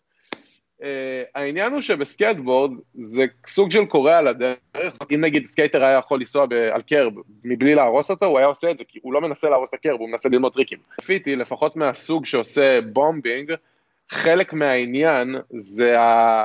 לעבור על החוק, לעשות את הקטע הזה של uh, לעשות את הדווקא, לעשות את מה שאתה יודע שאסור, ולהסתכן גם בזה שיתפסו אותך. אדרנלין. Uh, כן, זה סוג מסוים של גרפיטי שכלומר הוא קיים. אז אני חושב לפחות שכלומר, אה, יש הקבלה לפחות, יש הקבלה לפעמים בין הדברים, אבל, אה, אבל סקייטבורד הוא יותר ידידותי לסביבה. כלומר, כש, כשאתה... אבל היום נגיד, אני, הגרפיטי, היום אנשים רואים את האומנות של האומני גרפיטי, והם מזמינים אותם לעסק שלהם, לקיר שלהם, ומזמינים ומשלמים להם לצייר את האומנות שלהם בשבילם. אני רואה, יש לנו פה אפילו פסטיבל כזה פעם בשנה, קוראים לו Pow Wow. לוקחים שכונה שלמה והופכים אותה כל שנה, השנה לא היה מן הסתם, אבל כל שנה, אחי, ציור חדש, ענק על קירות ובאישור העירייה, וזה עושה את האזור יפה יותר, צבעוני אז, יותר. אין דבר כזה נכון או לא נכון, גם זה טוב וגם זה טוב, אבל הגרפיטי שמקבל אישור ושמקבל מימון ושאפשר לעשות אותו על בניין שלם, הוא יפה והוא מדהים וטוב מאוד שיש אותו וצריך רק עוד כאלה. מצד שני, הגרפיטי שהוא לא באישור, שהוא קצת לא, לא תמיד יפה, והוא, אתה יודע מה, אפילו, שהוא לפעמים אפילו קצת מכוער, ואתה יודע מה, לפעמים אה, הוא דווקא לא במקום שהכי בא לך לראות אותו. אני מאמין שדווקא שם, אני לא שולל את הדבר הקודם, אבל אני מנסה למצוא את היופי גם שם. אתה יודע מה אני אומר? כלומר... האתגר, ה... לעשות משהו שאף אחד אחר לא יכול לעשות. לשים את החותמת שלך שכאילו שאף אחד אחר לא שם. ולהראות שהנה אני עשיתי את זה שם. אתה אוהב את... ותראו... איך קוראים לו? אה, פרנק... לדחוף את הגבולות. פרנק וילני, אתה אוהב, אתה אוהב את הסקייטר פרנק וילני? הוא, כן. אני מאוד אוהב כן. אותו, נושא מדהים. כן. אבל אתה, מסכים, אבל אתה מסכים איתי שאם נגיד אנחנו ניקח את uh, סטריאוטיפ הסקייטר הטוב, הוא לא בדיוק נופל לסטריאוטיפ הזה. הוא לא נוסע בדיוק, okay. אוקיי. הוא קצת שמנמן, והוא בוחר טריקים uh... קצת שונים, ו... אבל עדיין סטייל רצח. אתה לא יכול להפסיק סטייל שלו, בדיוק, סטייל, זה המילה, אמרת נכון, זה הסטייל פשוט. אז אני מאמין שכאילו אנשים כמוהו שעושים את הדבר הזה, הם לא היו יכולים לרזה מבלי להתחיל ממשהו שהוא קצת מכוער ומוזר כזה, ואז הדבר הקצת מכוער הופך להיות קצת יותר נורמלי, ואז פתאום קצת יותר, ואז הדבר הזה מלהיות מוזר הוא הופך להיות מיוחד. ו, ואני מאמין ש, שגם אם אני משווה את זה לגרפיטי, אז הגרפיטים הגדולים, שיש עוצר ושיש עירייה ושיש מימון ושבדרך כלל זה שינקר או בצלאל, זה יפה ומקסים, אבל את, ה, את ההברקה, את הדבר המיוחד, השונה הזה שדווקא לא חשבת, כלומר, יש מצב שאתה דווקא תמצא בסמטה הזאת שכאילו איזה מישהו בלי לחשוב יותר מדי קשקש אתה יודע מה אני אומר, אם רק מלטשים את זה אתה רואה את ההבדל, אתה רואה שיש הבדל בין כזה לכזה, אתה בא להגיד שזה ליגה אחרת וזה ליגה אחרת, שם יש את היופי שלו ושם יש את היופי שלו. כן, וגם, וגם כמו כל דבר. מעניין. אני, וגם כמו כל דבר... אתה בא מהתחום, אתה, אתה הבן אדם שמלמד את העניין, אני רק אה, מתעניין ושואל. אבל זה, זה מעניין. תראה, כן. אני, רק מצ... אני רק מצוטט פה, אבל זה מתחיל מחתימה קטנה, ואז מחתימה קטנה זה הופך לאיזה, כמו איזה כיתוב בלונים כזה, ואז מהכיתוב בלונים הזה פתאום זה כבר הופך להיות לאיזה כיתוב יפה בתלת מימד כזה, ואז פתאום מהכיתוב הזה זה כבר הופך להיות קיר שלם. אבל אז פתאום מהקיר הזה גם יש פתאום גם קצת דמויות, ואז פתאום עם הדמויות כן. הזה כבר בניין שלם, ואז פתאום מזמינים אותך למדינה אחרת כדי שתעשה בניין כזה. כן, ואז יש לך שם כמו Obey, ואתה שם מותג עולמי, וכולם מכירים אותך. עזוב Obey. עזוב Obey, יש לנו פה בישראל, אחי, את ה Broken Fingaz, זה את אלנה, ואת ה brothers of light, את פלפלד, יש לנו את פופיק. כן. אחי, יש פה אה, אלון בונדר, אחי, יש פה כאילו אמנים מדהימים. יאללה, אני מחכה ליום הזה שהם יבואו להוואי, לדפוק פה על הקיר, אחי, לפחות לראות את כל החבר'ה שלנו, מי שיבוא, שינסה להיכנס ל... ה POW! WOW! הזה, שיעשה POW! WOW!, הוואי, אולי שנה הבאה הם יעשו את זה, להיכנס לשם, לדפוק אומנות על הקיר פה, ייתנו להם קיר ממומן והכל. תשמע, בשנייה הראשונה ש... שאפשר, ולא יודע, מה קורה אצלכם, כן. מה קורה אצלכם עם הקורונה? לא רציני כמו אצלכם, שמעתי בארץ זה יותר, הרבה יותר קשוח. אחי, אני לפני חודש, טסתי לאנגליה, במזל לגמרי, כאילו היה איזה שנייה וחצי שכאילו היה אפשר לטוס, ואז חזרתי לארץ ולקחו אותי למלונית המסריחה הזאת לאיזה שבועיים שהייתי שם. אה, ראיתי את הסטוריז האלה, עשית סדרה אחי. אחי, אני, דבר ראשון, אנשים שולחים לי הודעות ואומרים לי שצריכים להחזיר אותי למלונית, כי הסטורים שלי היו יותר מצחיקים כשהייתי במלונית, כאילו. שזה מגניב, אתה יודע, אתה, אתה, זה, החיים נותנים לך לימון, אז אתה עושה לימון. היצירתיות שלך פשוט התפרצה שם, מכל הדברים היצירתיים שאתה עושה בחיים, פשוט מצאת את היצירתיות שלך שסגרו אותך בחדר וזה התפרץ פשוט לכל כיוון אפשרי. כן, אתה יודע.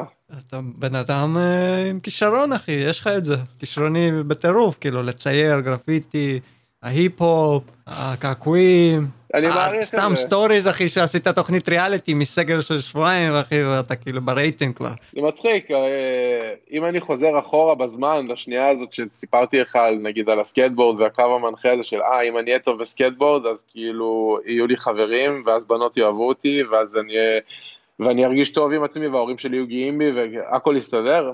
אז אני חושב שכאילו באיזושהי נקודה בחיים, אתה יודע, long story short, הבנתי שזה לא בדיוק עובד ככה. ואני חושב שהיום דווקא המשימה שלי יותר מהכל היא לעבוד על עצמי, ודווקא כל מה שקשור ליחסים סוציאליים ו- ו- ולהיות בן אדם, והיום דווקא כאילו כל הנושא של להיות מאוד טוב במה שאני עושה, כאילו זניח, כאילו אני מעדיף להיות פחות טוב, אבל שיהיה לי יותר חברים, ושכלומר אה, זוגיות, או כלומר, אה, באמת כאילו דברים שחשובים. בחיים. אמ, וכן, אני, אני אם, אם זכיתי, כלומר, לעשות משהו כזה או אחר שכאילו מצליח ואנשים אוהבים, אז בכלל כאילו זה כיף. אני עכשיו עובד, אגב, על אלבום חדש, אה, מוזיקה, כלומר, הולך לצאת. כן, הולך לצאת. אז לפני זה תן לי הקדמה, היית עושה את המוזיקה עם הפאנק רוק, התחלת לעשות את הגרפיטי, ועכשיו בין כל התקופה הזאתי, התחלת לעשות ראפ, היפ-הופ. עכשיו, כאילו גרפיטי וסקייטבורד זה כאילו, לא יודע, היפ-הופ בשל עצמו, בשל התרבות רחוב. מאוד פשוט. גם הראפ בא מהתרבות רחוב. מאוד פשוט. אפילו לא אהבתי לשמוע היפ-הופ, אני אגיד לך for real, לא אשקר לך, כאילו לא גדלתי על Wu-Tang, לא הייתי שומע 2Pac, לא לא הייתי שומע אחי Blink 182 ו Millencolin ו NOFX, כלומר לא אהבתי היפ-הופ. אבל יום אחד באתי לדאבו, כבר, אני בכיתה ח' כזה, אנחנו כבר חברים, והוא מראה לי וידאו של איזה תוכנית בוקר, זה Sway, in the morning, שהוא מארח ראפרים, והם עושים כזה סוג של פרי סטייל ראפ כזה, והוא סוג של בוחן MCs. עכשיו, mm. אני לא הבנתי בכלל מה זה אומר, לא הבנתי שיש דבר כזה פרי סטייל ראפ, לא הבנתי כאילו מה זה אומר בכלל. ו, ואז בעצם אתה מסביר לי שזה מה שזה אומר, שאתה לא בא עם שיר מוכן, אתה מקבל מיקרופון, אתה מתחיל לעשות ראפ, כאילו, פרי סטייל, בלי... והדוד שכאילו הראה לי שם, קראו לו Eyedea. זה, זה דוד שמת כבר, הוא לא, לא איזה משהו מיוחד, כלומר, בפרי סטייל ובבטלים הוא היה מאוד מיוחד. בכל מקרה, זה פוצץ לי את המוח, הווידאו הזה, כי ראיתי את הבן אדם בעצם תופס מיקרופון, ומתייחס לכל דבר בחדר ולסיטואציה הרלוונטית, כלומר, לא שום דבר שהוא יכל לכתוב, והטכניקה שלו, הייתה כל כך מיוחדת וטובה, שזה פשוט דפק לי את המוח. ואני חושב שכל כך אהבתי את זה, שפשוט כאילו, אתה יודע, עם עצמי, כאילו, התחלתי לנסות כזה לעשות את זה, אבל לא סיפרתי על זה לאף אחד. זה היה נגיד איזה גיל 15, ובמשך איזה כמה שנים, אתה יודע, כל פעם שהתנגן איזה ביט היפ-הופ או איזה ראפ ברקע, הייתי עם עצמי כאילו, חורז לעצמי כאילו, בלי, בלי לעשות עם זה יותר מדי, בלי לכתוב שום דבר, הייתי רק כאילו זוכר. הייתי עובד גם באיזשהו שלב, הייתי עובד ב... מגיל 16 הייתי עובד באווזי, הייתי כאילו אה, פיקולו, הייתי מרים דר... כזה צלחות. וכל היום ברקע היה מוזיקה, אז הייתי כאילו עם עצמי כזה, אתה יודע, ממציא מילים וזוכר את המילים, ולא לא חושב על זה יותר מדי. ואז באיזושהי נקודה בחיים פשוט פגשתי עוד אנשים שאוהבים לעשות כאילו ראפ, אבל בנקודה הזאת כבר הייתי יודע לעשות ראפ טוב. כאילו כבר הייתי טוב עם הפרי סטיילים, כאילו זה כבר משהו שכזה ידעתי איך לעשות, כמו סקט. ושוב פעם, כלומר, אה, כל, כל פעם בחיים שנתקלתי בקטע הזה של אה, יש עוד חבר'ה שעושים את הדבר הזה שאני גם אוהב לעשות, זה נתן לי המון מוטיבציה להמשיך לעשות את זה, כאילו אתה לא, אתה לא לבד בתוך הדבר, אתה יכול לקבל פידבקים, ואתה יכול לתת פידבקים. אז מי היו החבר'ה הראשונים שלך שהתברגת איתם? חוץ מדאבו, כאילו, או שזה היה עם דאבו? בין היתר דאבו, כן, דאבו זה כאילו בן אדם, נקודת מפתח רצינית שם, כן, כי, כי בגיל 18 כולם עברו לגור בתל אביב בעצם, וכשכולם עברו לגור בתל אביב אז היה, נהיה בעצם מין כמו חיבור למלא עולמות. כי תחשוב שבעצם דאבו והחבר'ה שלו הגיעו מרעננה, ואני הגעתי מהרצליה, אבל פתאום כולם גרים בתל אביב, ותל אביב זה מקום כזה פצפון. ופתאום כולם מכירים את כולם, כלומר, והוא חבר שלו שהוא די-ג'יי בכלל, והוא די-ג'יי אז הוא מכיר עוד ראפרים, והוא... אז יצא מצב כזה שכלומר בישיבות של כאילו סוף יום כאלה אצל, אה, אצל דאבו בדירה שם, היית, אתה יודע, הוא היה שם עם פטיפון, והיה מגיעים אנשים, והוא עושה אה, רגעי בכלל, והוא עושה... עם מי הייתה ההפקה הראשונה שלך? זה היה, זה יוזמה שעשיתי לבד, אתה מכיר, אתה שמעת פעם את השם פרברים רפיוג'יז? יש מצב מוכר, כן. זה משהו שהיה יחסית גדול בארץ, אה, וכשזה יצא, אז הרבה זמן אחרי זה, אה, את האמת צחוקים, תמוז, זה הלינק. תמוז, רחמן.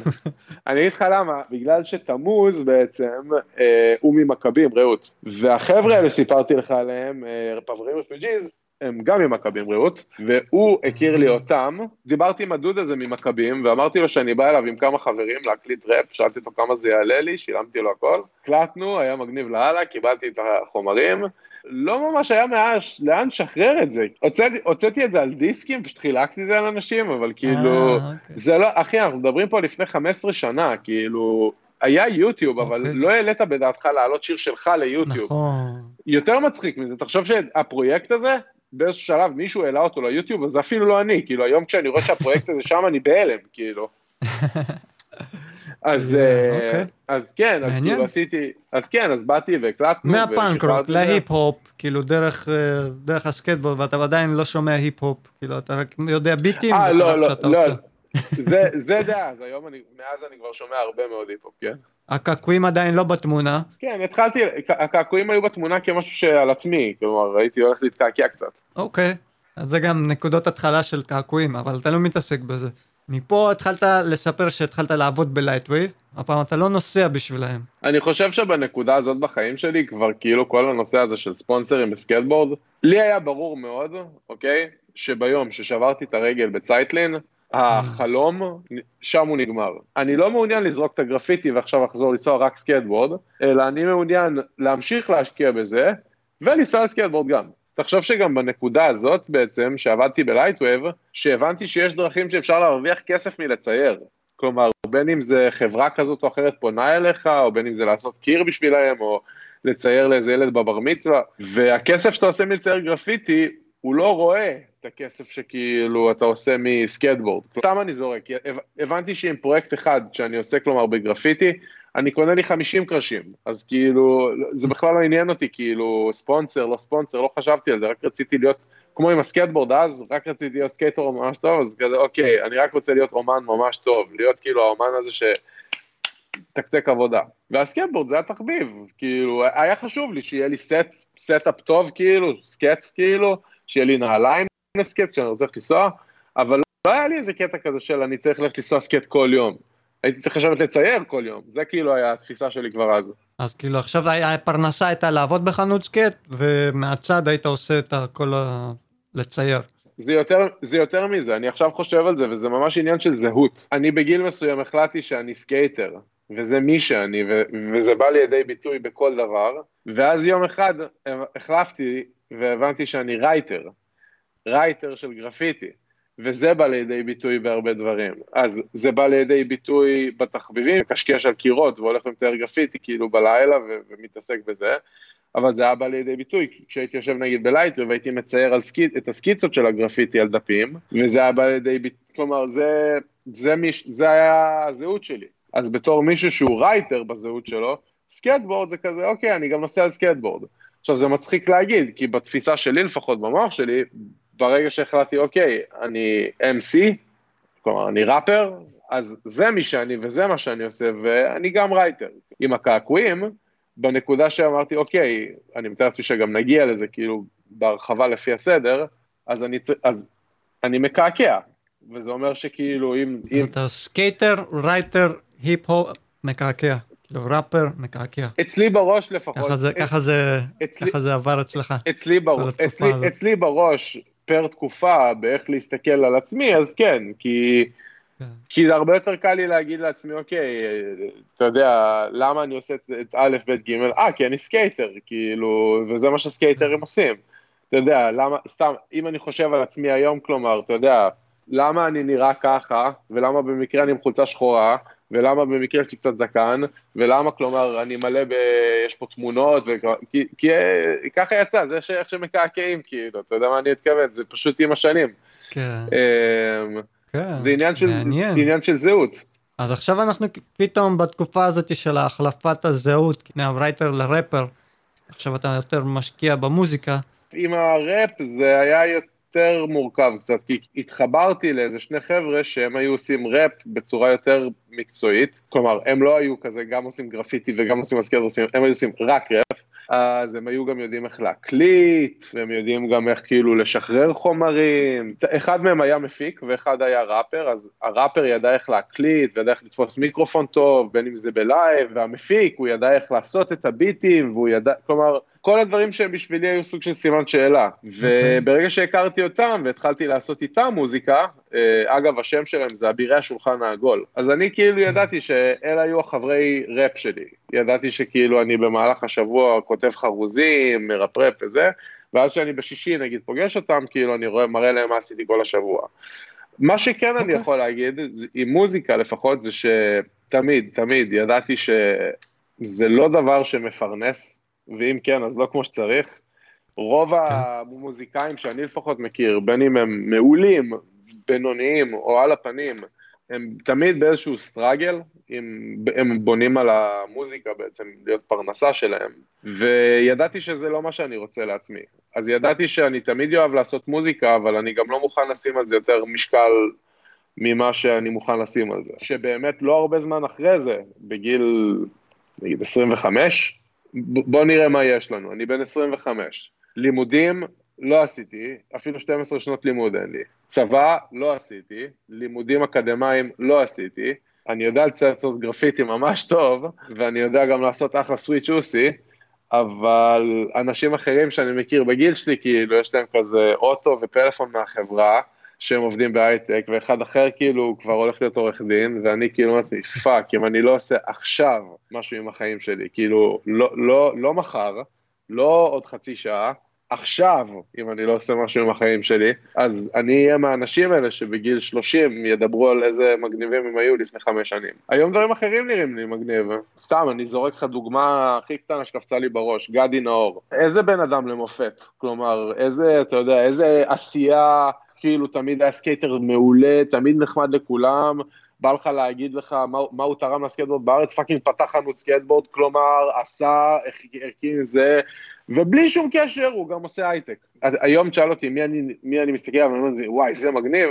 אז כמו שאמרתי, גדי נאור, או איתן מרעננה, או אתה יודע מה, אפילו נגלר, שמגיע לגולדה מדי פעם עכשיו, אתה רואה אותו מקפיץ nollie crooked ים, הבן אדם עם עבודה יציבה, אישה, ילדים, זה מגניב אחי, זה מגניב כאילו להיות בן אדם שכלומר הוא לא תלוש מהמציאות מצד אחד, אבל הוא גם לא סחי בלטה והולך כמו כולם אחרי העדר, אתה מבין? כלומר, אתה כן סך הכל מיישר קו עם החברה, אתה לא רוצה להיות איזשהו weirdo, זה, זה, זה הייתה השאיפה שלי, כלומר יום אחד להגיע למצב שאני יכול להגיד עצמי, אני בן 35, בן 40, ומסתכלים עליי ואומרים, כלומר, בואנה, הוא לא, אה, הוא כלומר עשה מעצמו משהו, כלומר, זה סבבה. כלומר, כשהוא הולך ומקפיץ אולי בגלית, זה לא כל מה שהוא עושה, כלומר. כן, מעבר, לגמרי, כן, אני מסכים איתך.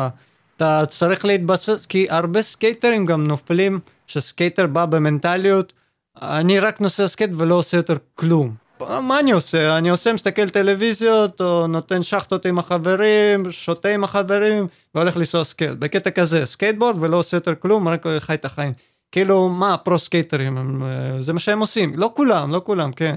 יש את האלה כמו נייג'ה לדוגמה, שהם ספורטאים והם לוקחים את זה לליגה אחרת, אבל יש את האלה שאחרי שהסקייטבורד ייגמר, לא יהיה להם מה לעשות. צריך לחשוב קדימה וצריך להתפתח, לעשות משהו גם לחיים, לבנות מה שאתה אומר. שיהיה לך משהו מהצד, שתהיה סבבה עם זה. לבנות לך את החיים בצורה כזאת או אחרת, עם הסקייטבורד, מסביב לסקייטבורד. כן, אני מסכים, סקייטבורד זה... זה מדרון חלקלק, תרתי משמע. כן, כי זה גם בועה כזאת, אתה נבלע אליה ואתה חושב שסקייטבורד זה כל החיים, אבל ברגע שאתה מבין שלא כל החברה סובבת את הסקייטבורד ואתה צריך לשחק לפי חוקי המשחק, זה פותח לך בועה חדשה שאתה צריך להתפתח אליה.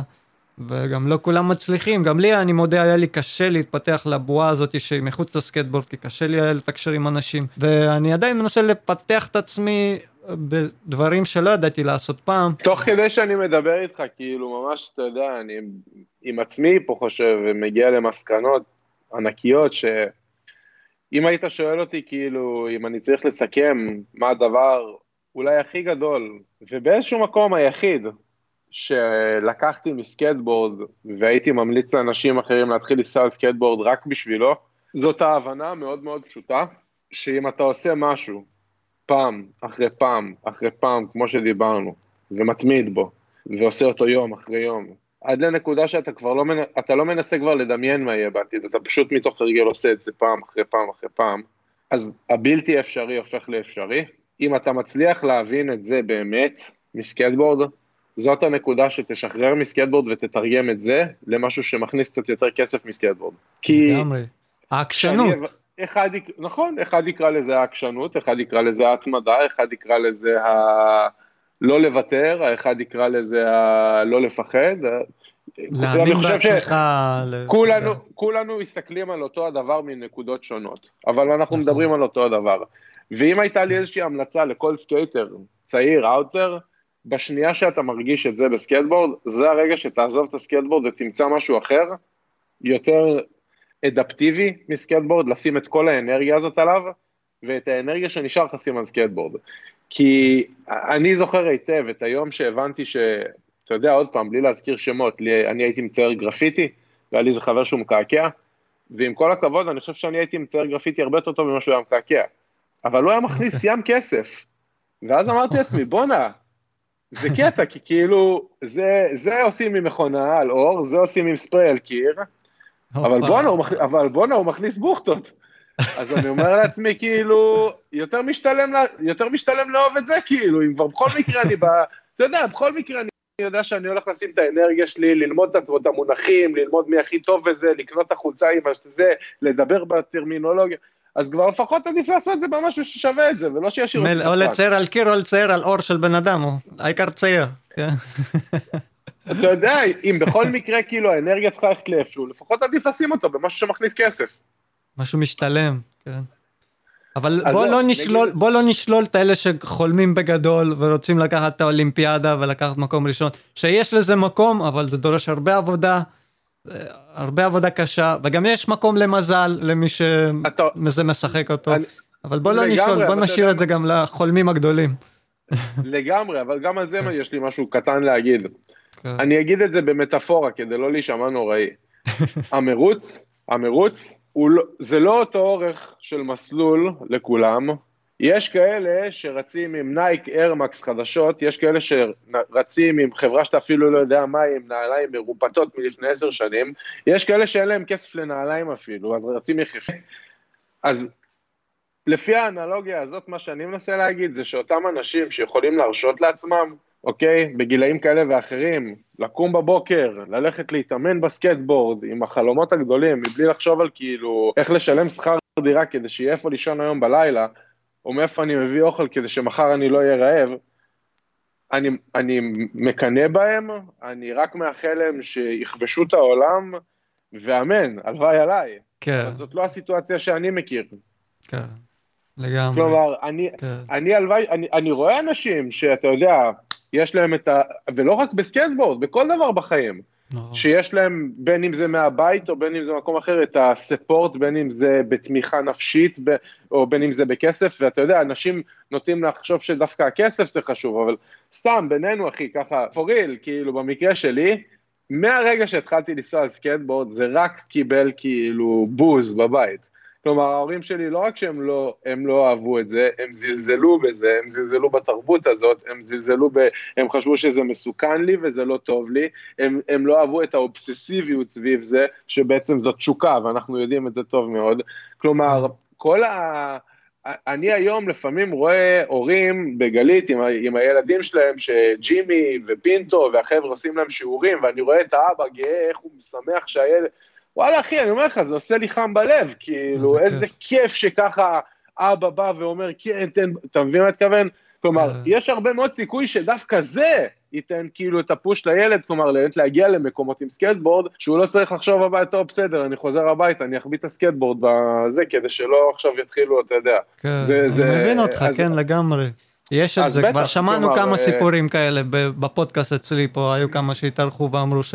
היו כאלה שקיבלו הרבה אהבה מההורים, והיו כאלה שלהפך, כמו שבסיפור שלך, שלא כל כך זרמו, אבל עדיין כן. דחפו ונסו ועשו את שלהם עם הסקייטבורד, וכן, אבל גם יש את הסיפורים האלה של אנשים, אתה יודע, בעולם אתה שומע פודקאסטים אחרים, אתה שומע אנשים מצליחים שאומרים, לא היה לי כלום, הייתי בצמרת, גר, אה, הייתי בתחתית, גרתי ברחוב, והאמנתי בעצמי ודחפתי את עצמי ותראו היום אני ביליונר וזה ויש לך את הסיפורי סינדרלה האלה שקשה להאמין כי אתה לא יודע אנחנו לא עוברים אותם ואת הסיטואצ... הסיטואציה שכל בן אדם אחר ועובר אבל אה, כן לפעמים המזל אה, משחק אצל אנשים ולפעמים העבודה הקשה אבל אם בין מזל לעבודה קשה מה אתה היית בוחר? תראה זאת שאלה קשה כאילו לבחור משהו מתוכם אבל כי, כי, כי זה, כן. מצחיק, זה מצחיק לשאול מה היית בוחר, כי גם זה וגם זה אני לא באמת מאמין שאנחנו בוחרים. נכון, כי לפעמים זה תלוי גם אה, באנשים שמסביבך. המזל שלך להיות במקום הנכון, בזמן הנכון, והעבודה הקשה היא הזאת, היא הזאת שתביא לך את הפוטנציאל לנצל את המזל בזמן הנכון, בנקודה הנכונה. כי בלי כן, עבודה כאילו... קשה אתה לא תצליח לנצל את המזל. אז כן. זה נכון, זה קשה לבחור בין השתיים, אבל אם אני צריך לבחור, אני בוחר מזל. אם אני צריך לבחור. על עבודה קשה. כאילו, העבודה קשה היא תבוא, אתה עדיין תצטרך לעבוד, אבל אם אני צריך משהו יותר מהשני, בקטע כזה, עם משהו יותר מהשני, אני, אני ארצה יותר מזל. כאילו, לא שהיה חסר לי מזל, אבל תראה. מזל תמיד עוזר יותר, לדעתי, מעבודה קשה. כי אם עבודה קשה הייתה מצליחה, אז כל המנקים, מנקות, הרופאים והרופאות היו ביליונרים היום. אבל לרוב הביליונרים והמיליונרים, לדעתי, המזל שיחק שם יותר. מהעבודה הקשה. לדעתי, כאילו ככה אני רואה את זה. תראה, יש לי שני דברים להגיד על זה. אחד, יש פה שאלה שעולה, אם יש איזשהו קשר נסיבתי לפי דעתך בין אה, נסיבות של בן אדם לבין ההצלחה או חוסר הצלחה שלו. אני יכול להעיד על עצמי רק, כלומר, אני לא יכול לדבר בשביל אחרים, אבל אם היו שואלים אותי בתחומים שאני מתעסק בהם, אם נגיד זה בקעקועים לצורך העניין, למה אני, לפי דעתי, למה אני מצליח יותר מההוא שלידי או מההוא שמצד שני, אני חושב שיכול אולי להיות שיש לזה קצת קשר נסיבתי לרקע שלי ולמה שאני עברתי. לא שאני איזה מישהו שעבר יותר מדי, אבל כאילו, אני באמת מאמין שיש קשר נסיבתי.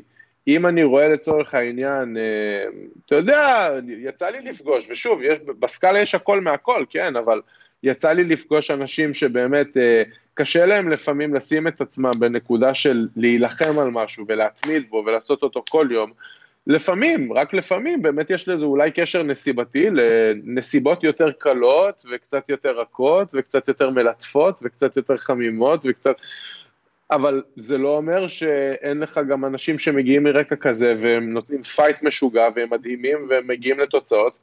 אני רק חושב שכאילו באמת יש בסקאלה הכל, ומתוך זה, כלומר, אמ, אני לא הייתי ממהר לבוא ולהגיד שהייתי בוחר במזל, כי מה שאני הייתי בוחר בו זה בשכל, בעיקר.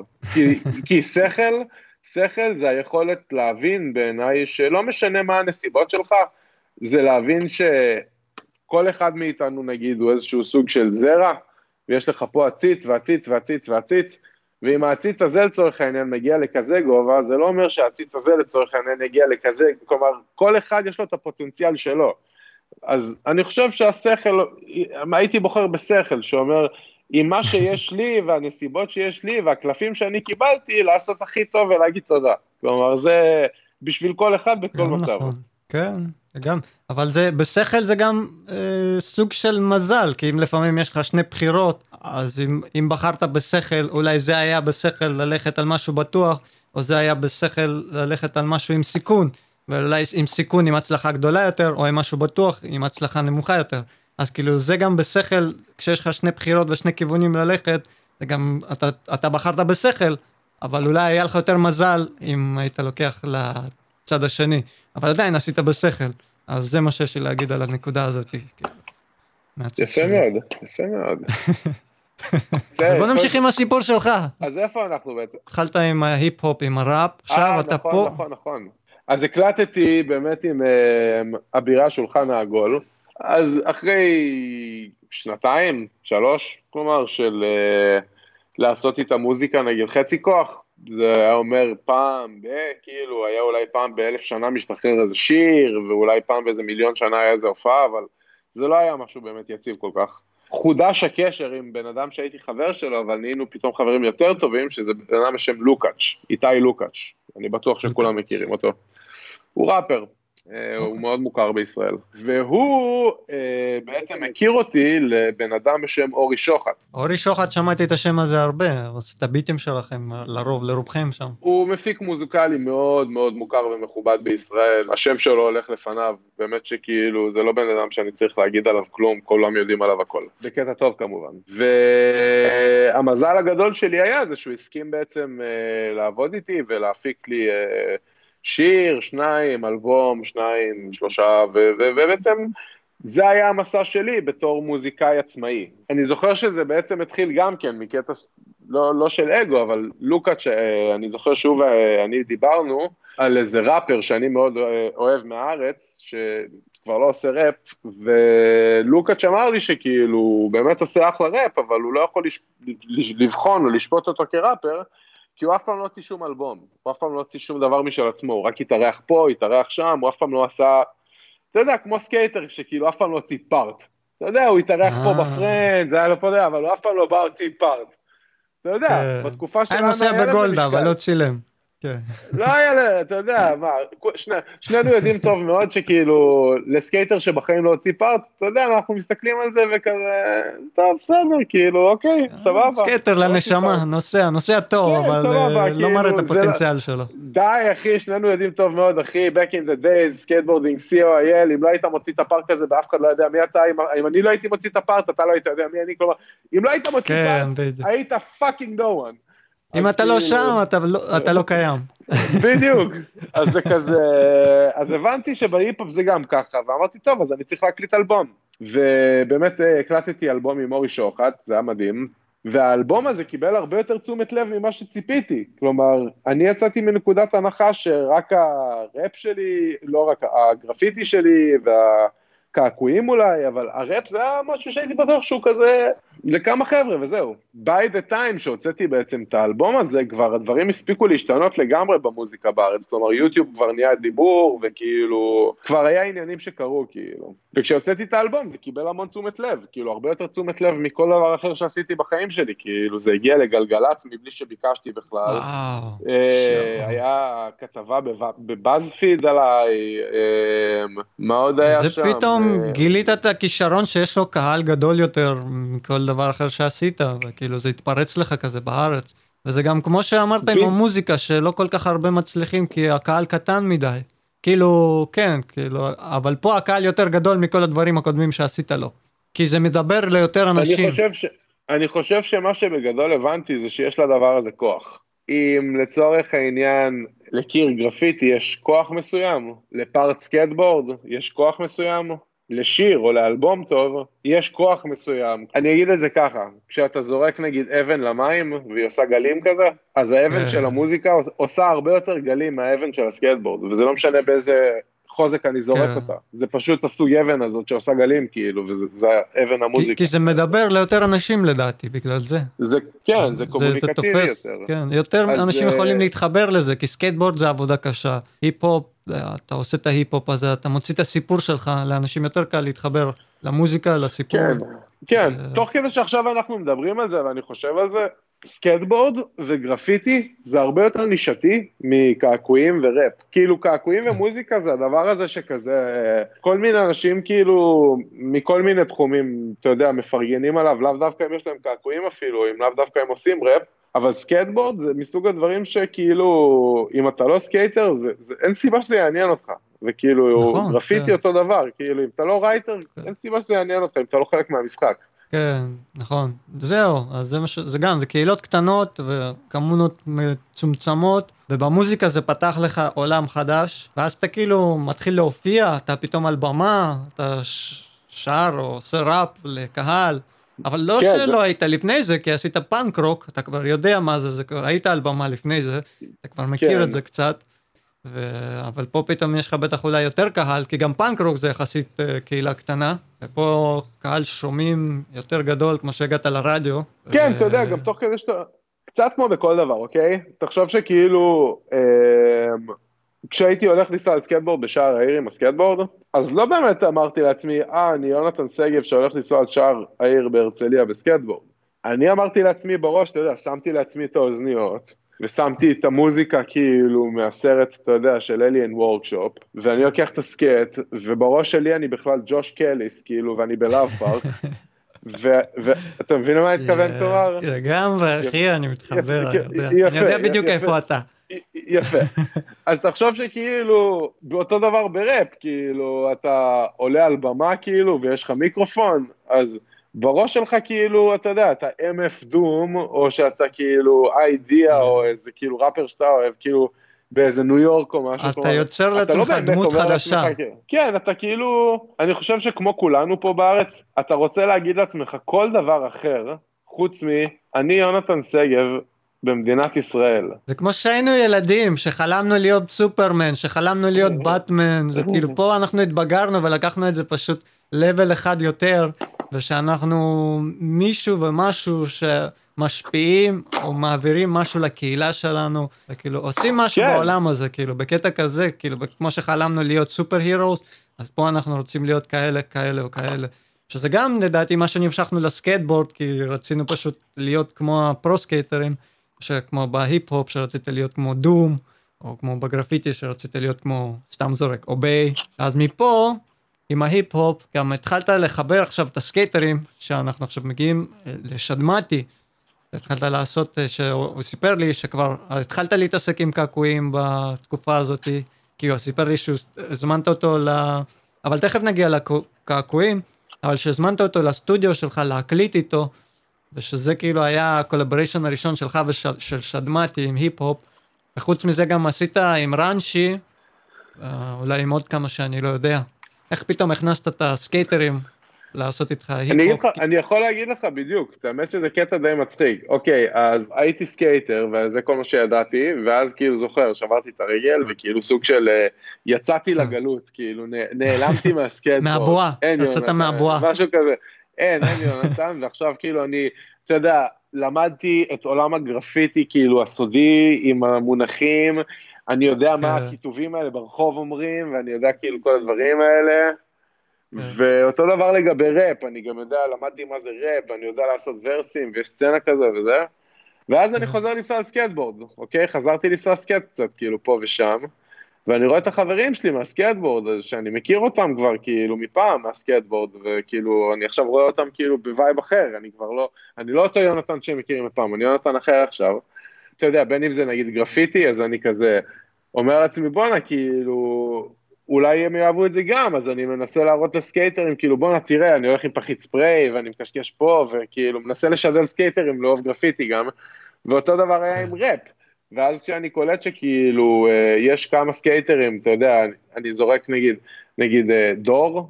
דור שלוש. כן, בין אם זה רן שירן, בין אם זה טל שדמתי, אני קולט שיש סקייטרים שכאילו אוהבים, שהם אוהבים ראפ גם. ואז אני אומר לעצמי כאילו, אז, אז למה הם לא, בוא נעשה אז ראפ כאילו. בהתחלה אף אחד לא כל כך הבין למה אני מתכוון. אה, ואם אני זוכר נכון, יש לי זיכרון כזה שבאמת הזמנתי את טל שדמתי, עם עוד מישהו, אני לא זוכר מי זה היה, ופשוט התחלתי לעשות פרי סטיילים, כאילו פשוט שמתי ביט והתחלתי לעשות, לעשות ראפ כאילו, ואני זוכר שבפעם אחרת, שהייתי בראשון לציון, אז אני אתקשר לדור, אני אגיד לו, אני אשאל אותו אם הוא רוצה שאני אקפוץ, להגיד שלום, אם אני כבר בכל מקרה באזור, ואז קפצתי אליו הביתה. ואז הוא השמיע לי שהוא עשה קצת ראפ כאילו, ו... ו- ואני זוכר שהייתי בתל אביב איזה יום אחד אצל אה, חבר שלי לוקמן, וגם הזמנתי את דור באמת שיבוא לעשות איתנו קצת ראפ.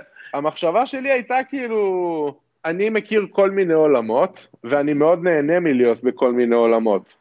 אני מרגיש שזה כל מיני זהויות, כאילו יונתן הסקייטר, ויונתן הראפר, ויונתן המקעקע, כלומר אלה אנשים אחרים לגמרי. אני אוהב את המשחק הזה, זה, זה, זה מגניב, ו... אז אני כאילו סוג של הופך להיות של מיסיונר של הדברים האלה, אני כאילו מנסה כאילו לא לשכנע אנשים, אבל כאילו, קבל, בוא נעשה כזה, או שתעשה כזה, או שזה יהיה מגניב, זה יהיה סטייל.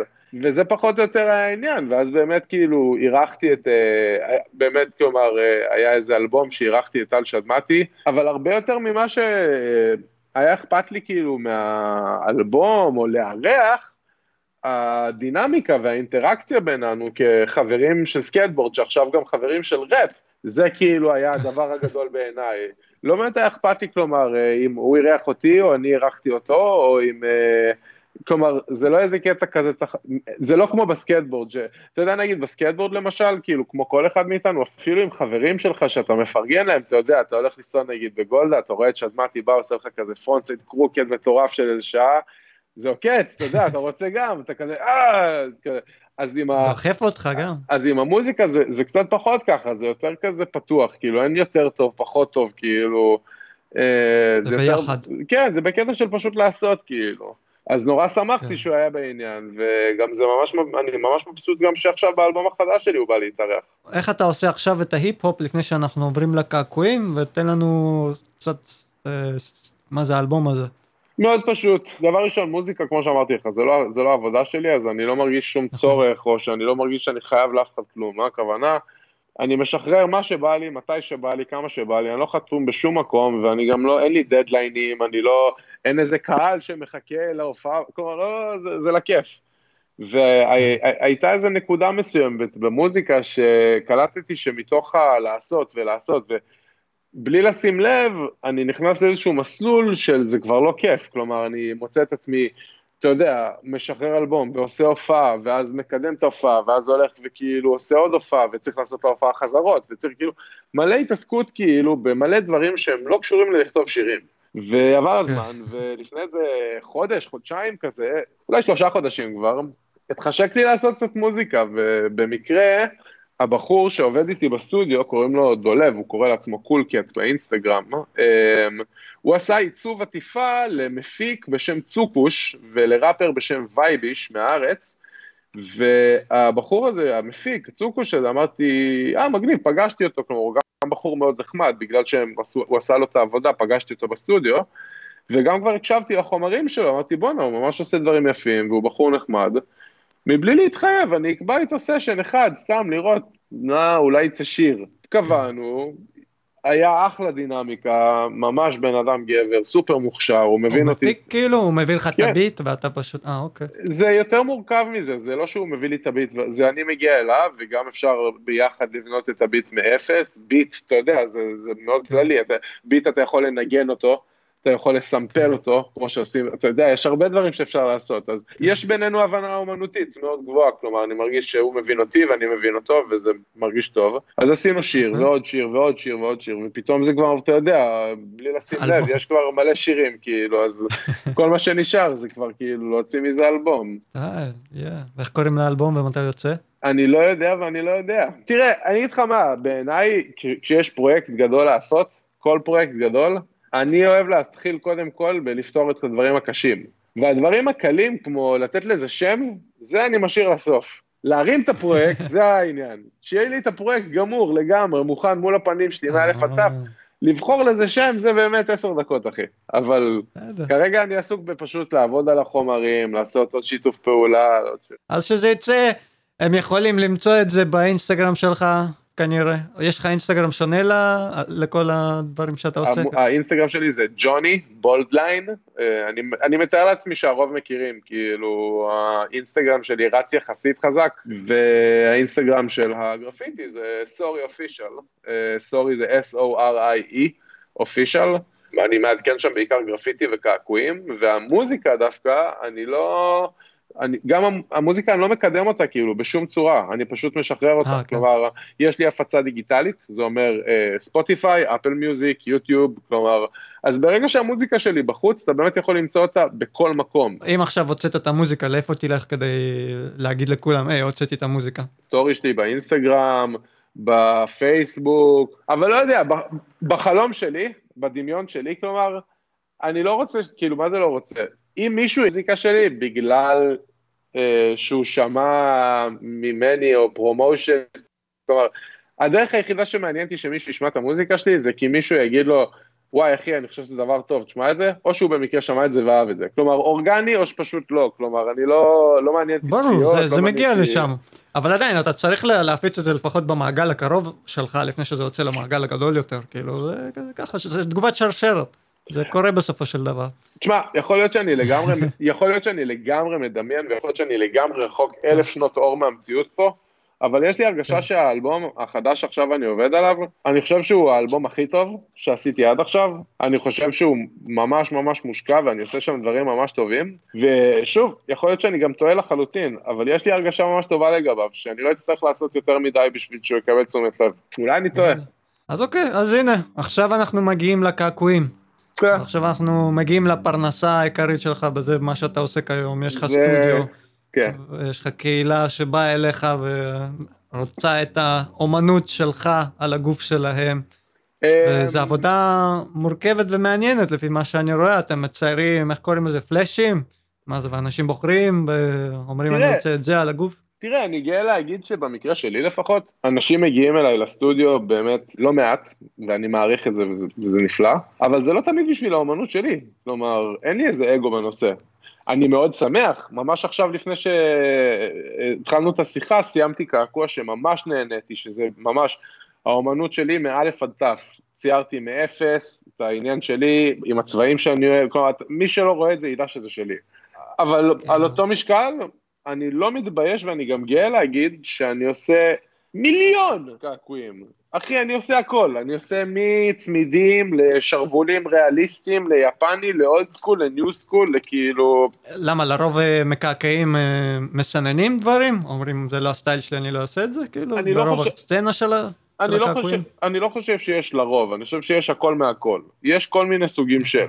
יש מקעקעים, כמו עם הסקייטרים שדיברתי עליך איתך מקודם, שמסיבה כזאת או אחרת, יש להם את הפריבילגיה שהם יכולים להחליט, אוקיי, אני מתעסק אך ורק בסגנון הזה. אני עושה אך ורק את הדברים האלה. סתם, נגיד אני זורק, נגיד אלנה ואח שלו, אם הם היו מקעקעים, כן. אז תחשוב שהם היו מקעקעים רק את הדברים שלהם. הם היו, כלומר, הם לא היו עושים לך צמיד פולינזי. זה לא היה מעניין אותם, לא היו מסכימים. אה, אוקיי. אוקיי? הבנתי. אז תחשוב שבמקרה שלי, לי אין את הקטע הזה, כלומר, אני לא אבוא עכשיו, אין לי איזה עניין של... אה, אני רק עושה את האומנות שלי ומנסה לפתח רק אותה, כלומר, אני מקצוען, אני בעל מקצוע, כמו שאני חוזר ואומר, אני מקצוען, אני מקעקע, אני מקעקע טוב מאוד, אני יודע לעשות יותר מדבר אחד, והקו המנחה שלי הוא בעיקר כלכלי, כרגע. כלומר, איזשהו איזון בין כלכלי לאומנותי, אבל כמו שאמרתי, אני תמיד שמח ואני תמיד אשמח לעשות uh, את האומנות שלי, אבל אני הרבה יותר אשמח uh, לדעת שאני מיישר קו עם אנשים בערך בגיל שלי, אוקיי? במדינת ישראל, מבחינת שאיפות כלכליות לעתיד. אה? כן. אז איך החלטת שכאילו מהגרפיטי, שראית את הפוטנציאל הזה לעשות עסק מהקעקועים, מתי החלטת ש... אוקיי, עכשיו אני עושה קעקועים. אז, אז long story short, כמו שאמרתי לך, גיל 25, הבנתי שאם אני לא ברגע זו ומתחיל ללמוד מה אני הולך לעשות בחיים, אני... אה, זאת הייתה הנקודה הזאתי. יפה. אוקיי. עכשיו, בתוך הקעקועים, עבדתי בסטודיו בשם קעקועיזם בפלורנטין בתל אביב, ועבד איתי בחור בשם אה, אד, אד זלוטין. אה, בחור, דבר ראשון, הוא חבר מאוד טוב שלי, אה, איש מדהים, מאוד מוכשר, וכמו רוב הרוסים שאני מכיר, עם משמעת עצמית של פלדה, כלומר, משהו ש... ובאותה תקופה אני זוכר שהוא בא ואמר לי שזה באמת מדהים שאני כל כך uh, מצליח לעשות כל, שאני גם טוב בסקייטבורד ואני גם טוב בגרפיטי ואני גם טוב בראפ, אבל הוא אמר לי, אתה יודע, יהיה, יהיה יותר טוב אם תבחר משהו אחד ותהיה באמת טוב בו, מאשר להיות קצת טוב בכל זה. וזה. אוקיי. קיבלתי את זה כמו סטירה מצלצלת, כי כאילו, זו הייתה תקופה כזאת שהוא היה לו כל יום שני תורים בקעקועים, ולי היה כזה אולי שניים בשבוע, ולא הבנתי איך, אז הוא אמר לי, כי אני לא מנסה להיות גם טוב בזה וגם טוב בזה, וגם אני עושה רק את זה, אבל הכי טוב שאני יכול. וזה נתפס לי ממש חזק, זה ממש נתפס לי חזק, אמרתי, אוקיי, אני עכשיו לוקח את הסקייטבורד, לוקח את הגרפיטי, לוקח את הראפ, דוחף את זה עמוק במגירה, ועד שאני לא מרגיש שאני ממש טוב בקעקועים, ממש טוב, כל כך טוב שאני לא צריך לשאול את עצמי את זה בכלל, אני לא חוזר לשום דבר אחר. הנקודה הזאת שהייתה לפני בעצם אתה יודע, שלוש, ארבע, כאילו, שלוש שנים שאני כבר באמת, כאילו, אתה יודע, פתחתי כבר עסק והיומן שלי כבר תמיד מלא, ואלפים, עשרות אלפים של לקוחות כבר, אז הרשיתי לעצמי להגיד, אוקיי, אז אני חוזר קצת לסקטבורד, אני חוזר קצת לגרפיטי, אני חוזר קצת לעשות מוזיקה, ולדברים שהיו לי חסרים מאוד. כלומר, תחשוב שבזמן כן. שאני יושב וטוחן אה, קעקועים, ואתה יודע, אני רואה את העולם מתקדם, אני רואה את כובשי, כן. עושה לך פליפ לקרוקד על הלד שם בתל אביב, אני רואה את דורון ארד מפרק ריילים, אני רואה, אתה יודע, את uh, פיצ'ו וכל החבר'ה של הלאונג' ומעוז טרודלר, אני רואה, אחי, כאילו, תחשוב שבמשך כל הזמן הזה אני יושב ואני לא, לא עושה סקייטבורד, ואני מת לנסוע סקייטבורד, ואני גם יודע שאם הייתי נוסע סקייטבורד הייתי יכול לשחוט אחושרמוטה, אבל אם אני עכשיו לא אעשה את הדברים האלה, אז יגיע הגיל הזה שאני אצטער על זה ממש, וגם אני לא אוכל להחזיר את הזמן הזה אחורה, אז כאילו... זה למה בעצם אה, עזבתי את הסקייטבורד לכל כך הרבה זמן, ו... אבל בואנה, אמרתי כן. לך, בזמן האחרון, אני מדבר איתך בחודש האחרון, אחי, אני נוסע כל יום שעה. הולך לגלית, נוסע אה. כל יום שעה. אז הנה, עבדת קשה כדי להרוויח את הזמן הזה בחזרה. כן. עכשיו אתה מאפשר, כאילו פתחת לך עסק, סגרת לך את הפינה הפיננסית הזאת, הפינה העסקית, ועכשיו אתה יכול אה, לאפשר לעצמך לחזור ולתת סשן. כן, אבל אתה יודע, כשאני הולך נגיד לנסוע ואני רואה את החבר'ה הצעירים, בני ה-18-19, כאילו, אתה יודע, מעיפים את כן. עצמם מסטים, אתה יודע, וכאילו, אתה נופלים, כאילו... זה עוקץ, זה עוקץ. אז אתה יודע, אני, אתה יודע, אני זוכר שהייתי גם יכול לנסוע שש שעות ברצף, כאילו, בלי לעצור, ואני זוכר שהייתי, כאילו... מעצמי, אה, fuck it, set של אה, עשר מדרגות, נותן עליו חמישים מכות, כאילו, ולא מרגיש כלום ולא אכפת לי. היום אני לא ככה, היום כשאני הולך לנסוע כל יום, אני עדיין אעשה לעצמי מטרות. הנה, אני אומר חד וחלק, אה, לצאת ב flip, מדברים, נגיד, סתם, nose slide, flip, זה, זה משימה okay. בשבילי, אוקיי. זה משהו שכלומר אה, לא היה אותו בזמן שלנו, אתה בטח זוכר, זה לא היה דברים שכאילו היינו עושים. נגיד, כן, היום, מה זה? היינו עושים יותר flipים. אתה לא יוצא flip מ tail slide, אתה לא יודע לשאול בגולד. סבבה, למשל. אז, אז דווקא כן. אותי, אותי פחות מעניין לצאת ב flip מ tail slide, גם את זה אני ארצה לדעת מתישהו. יותר מעניין אותי לדעת לעשות flip מ nose slide. גם מ nose slide yeah. רגיל וגם מ frontside nose slide, ולהתאמן על זה, כאילו אתה לא, כלומר אתה אוכל קצת כיסוכים, אתה אוכל רצפה קצת, אבל uh, זה לא סוף העולם, כלומר אני יכול, כל יום אני הולך, yeah. כבר נחתתי, כבר נחתתי איזה שניים שלושה, כלומר, אני בכיוון כן. טוב, אני למדתי אוסי כמו שהילדים עושים היום, אתה יודע, כזה רגל רגל, רגל כזה. רגל קדמית? כן, אבל זה מצחיק, זה לא רגל קדמית, זה רגל אחורית, פשוט אתה תופס אותו עם הקדמית. הדבר השונה שאתה עושה זה עם הרגל האחורית, פשוט לקחת אותה אחורה ולהחזיר, אבל אה, אני כאילו, אם נגיד עכשיו שלמדתי את האוסי היותר טוב, והעליתי גם וידאו, כן. כלומר קיבלתי אישור מילדים מגולדה, אמרו לי זה אוסי חדש, טוב, כמו של הילדים, אני בסדר.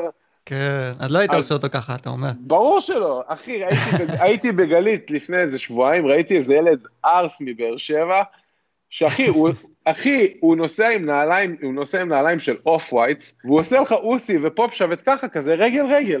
ואני שואל אותו כאילו איך הוא עושה את זה, והוא אומר לי אותו דבר, פשוט הרגל האחורית. צריך השפעה של יוני בנימין, יוני, יוני בנימין אוהב את זה. אז הם רואים את יוני בנימין, והם באים לגולדה ועושים את ה...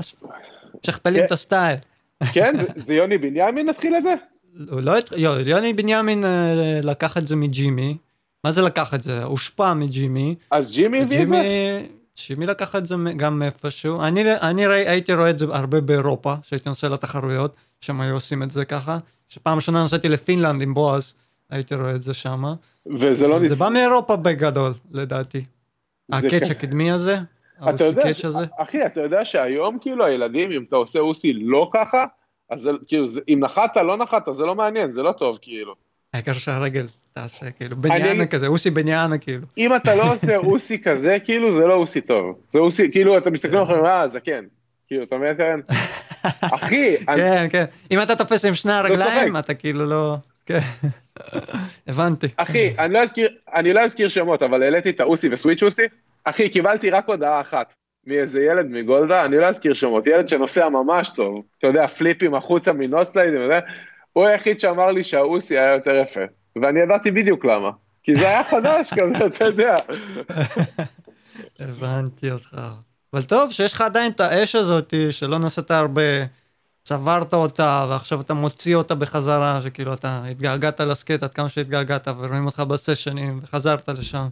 אבל יש לך טריקים שזכורים לי, היה לך איזשהו סשן מטורף נראה לי עם אלון דניאל. רמה, שהבאת שם כל double flip אפשרי. ביוטיוב. אה, אז אחי, כן, אחי, זה הקטע, זה היה אחד הימים שאני לא אשכח בחיים שלי. יש לך את זה עדיין? בטח. אמ, תעלה את הטריקים האלה, אחי, אז תקבל יותר אה, הודעות. קל, אחי. זה הטריקים. זה מה, זה בסטיאן, כמו בסטיאן סלבנזי, אחי, זה התקופה, לא? את האמת שכאילו אני עכשיו חושב על זה, לעשות כאילו אוסי double flip, אבל גם עם הרגל כזה יפה כזה נפתחת, זה דיבור. ותכלס אם אתה עושה את זה ככה ב switch, אז זה כבר שיין אוניל, זה מה שהוא עושה, כאילו switch, אוסי double flip, אבל רגל רגל. אחי, אתה עושה את זה, אף אחד לא ידבר איתך, אחי, סגרת, לא משנה איך אתה תופס, אחי, אתה עושה את הטריקים האלה, אחי. אני נשבע לך שמחר אני הולך לנסות, אני אנסה לעשות איזה וידאו, ואם אני מצליח אני מתייג אותך כשאני מעלה את זה. אני אנסה, אני אנסה. ואולי תעשה את זה מעל הגדר שם בגולדה, שהם שמים אותה על הרצפה, תביא להם את זה מעל הגדר, אחד הטריקים האלה. לא, לפחות double backside flip. backside double flip? nah. מעל הגדר?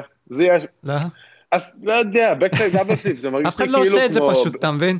זה כאילו, זה טריק ש... כן, אבל לא אכפת לי מה אחרים עושים, אכפת לי מה אני עושה, אני יודע שכאילו backside double flip, אוסי double flip, big flip, backside flip, זה דברים שכאילו, זה כמו דברים שכזה נשענתי עליהם. כן. כל, הח... כן. כל החיים שלי אחי אני נשען על big flip אני כזה no, זה כמו זה טוב זה רק לפתח אותו ולשפר את הטריק הזה לעשות אותו שלך כאילו אתה מבין זה כמו של ריינולדס ריינולדס זה front flip ונגיד יונתן שגב זה big flip. לא רוצה את זה, בא לי, בא לי, בא לי משהו אחר. אבל זה המיוחדות שלך, זה ה super power שלך, זה אתה צריך להשתמש בזה, אתה לא, אתה צריך אה, שיהיה לך את הטריק ש, שהשם שלו זה שלך, שפתאום אה, יום יקראו לו אוסי, יקראו לו, הנה, תעשה שגב flip. אחי, אחי, אחי, אני, אני מהדור של סקייטרים שבו בנקודה שאתה ממש טוב בטריק מסוים, זה השלב שאתה לא צריך לעשות אותו יותר, תעבור לטריק הבא. זה מה ש... על מה שגדלנו, כן, היום זה אחרת. בדיוק, כן, בת, בדיוק בתקופה כן. שלי כאילו, בתקופה שלי כאילו, אם אתה ממש טוב בטריק מסוים, זה בדיוק הסיבה למה אתה לא צריך חדש. לעשות. נכון. אבל היום זה ה style. זה לא לגבי לדעת. זה נכון, זה לא. כן. ה steez. Still, yeah. טוב, שגב, נראה לי עברנו על כל הגרף הזמן שלך, נגענו בכל נקודה מסוימת בחיים שלך. ויש פה מלא סיפורים. ואם יש לך משהו אחרון שאתה רוצה לגעת בו, שלא נגענו בו, לספר זה הזמן, או איזשהו מסר אחרון שאתה רוצה לקפל, לסיים. מסר, אפשר, אפשר מסר אחרון לחברים שלי, דולב ורוני, אה, לשאול אותם כל הנושא הזה עם הבר נוער, למה הוא קרה. אף פעם לא הצלחתי להבין למה. אבל זהו, חוץ מזה לא באמת. אה, זה סיפור שהיה, שאף פעם לא הצלחתי להבין למה הם היו קשורים אליו. אה, יום אחד אולי נגיע גם לזה. זה פודקאסט אחר, אתה אומר. כן. אבל אחי, תודה רבה אוקיי. שאירחת אותי. קרקר, אני מה זה מעריך את זה. בכיף, בטח. טוב, יונתן שגב, תודה רבה לך שהקדשת לי את הזמן שלך, ששיתפת אותנו את הסיפור שלך, הרבה מאוד יכולים ללמוד, ואני בטוח שזה יהיה מעניין לכולם. תודה רבה, יונתן שגב. תודה רבה לך, תודה רבה לך, אני מעריך את זה מאוד שקראת לי. בדוק, בדוק. נשמור על קשר ושנתראה לסשן. בהחלט, אחי. יונתן שגב. תודה רבה, יקר. ביי, אחי. ביי, אח יקר. ביי, כפרה.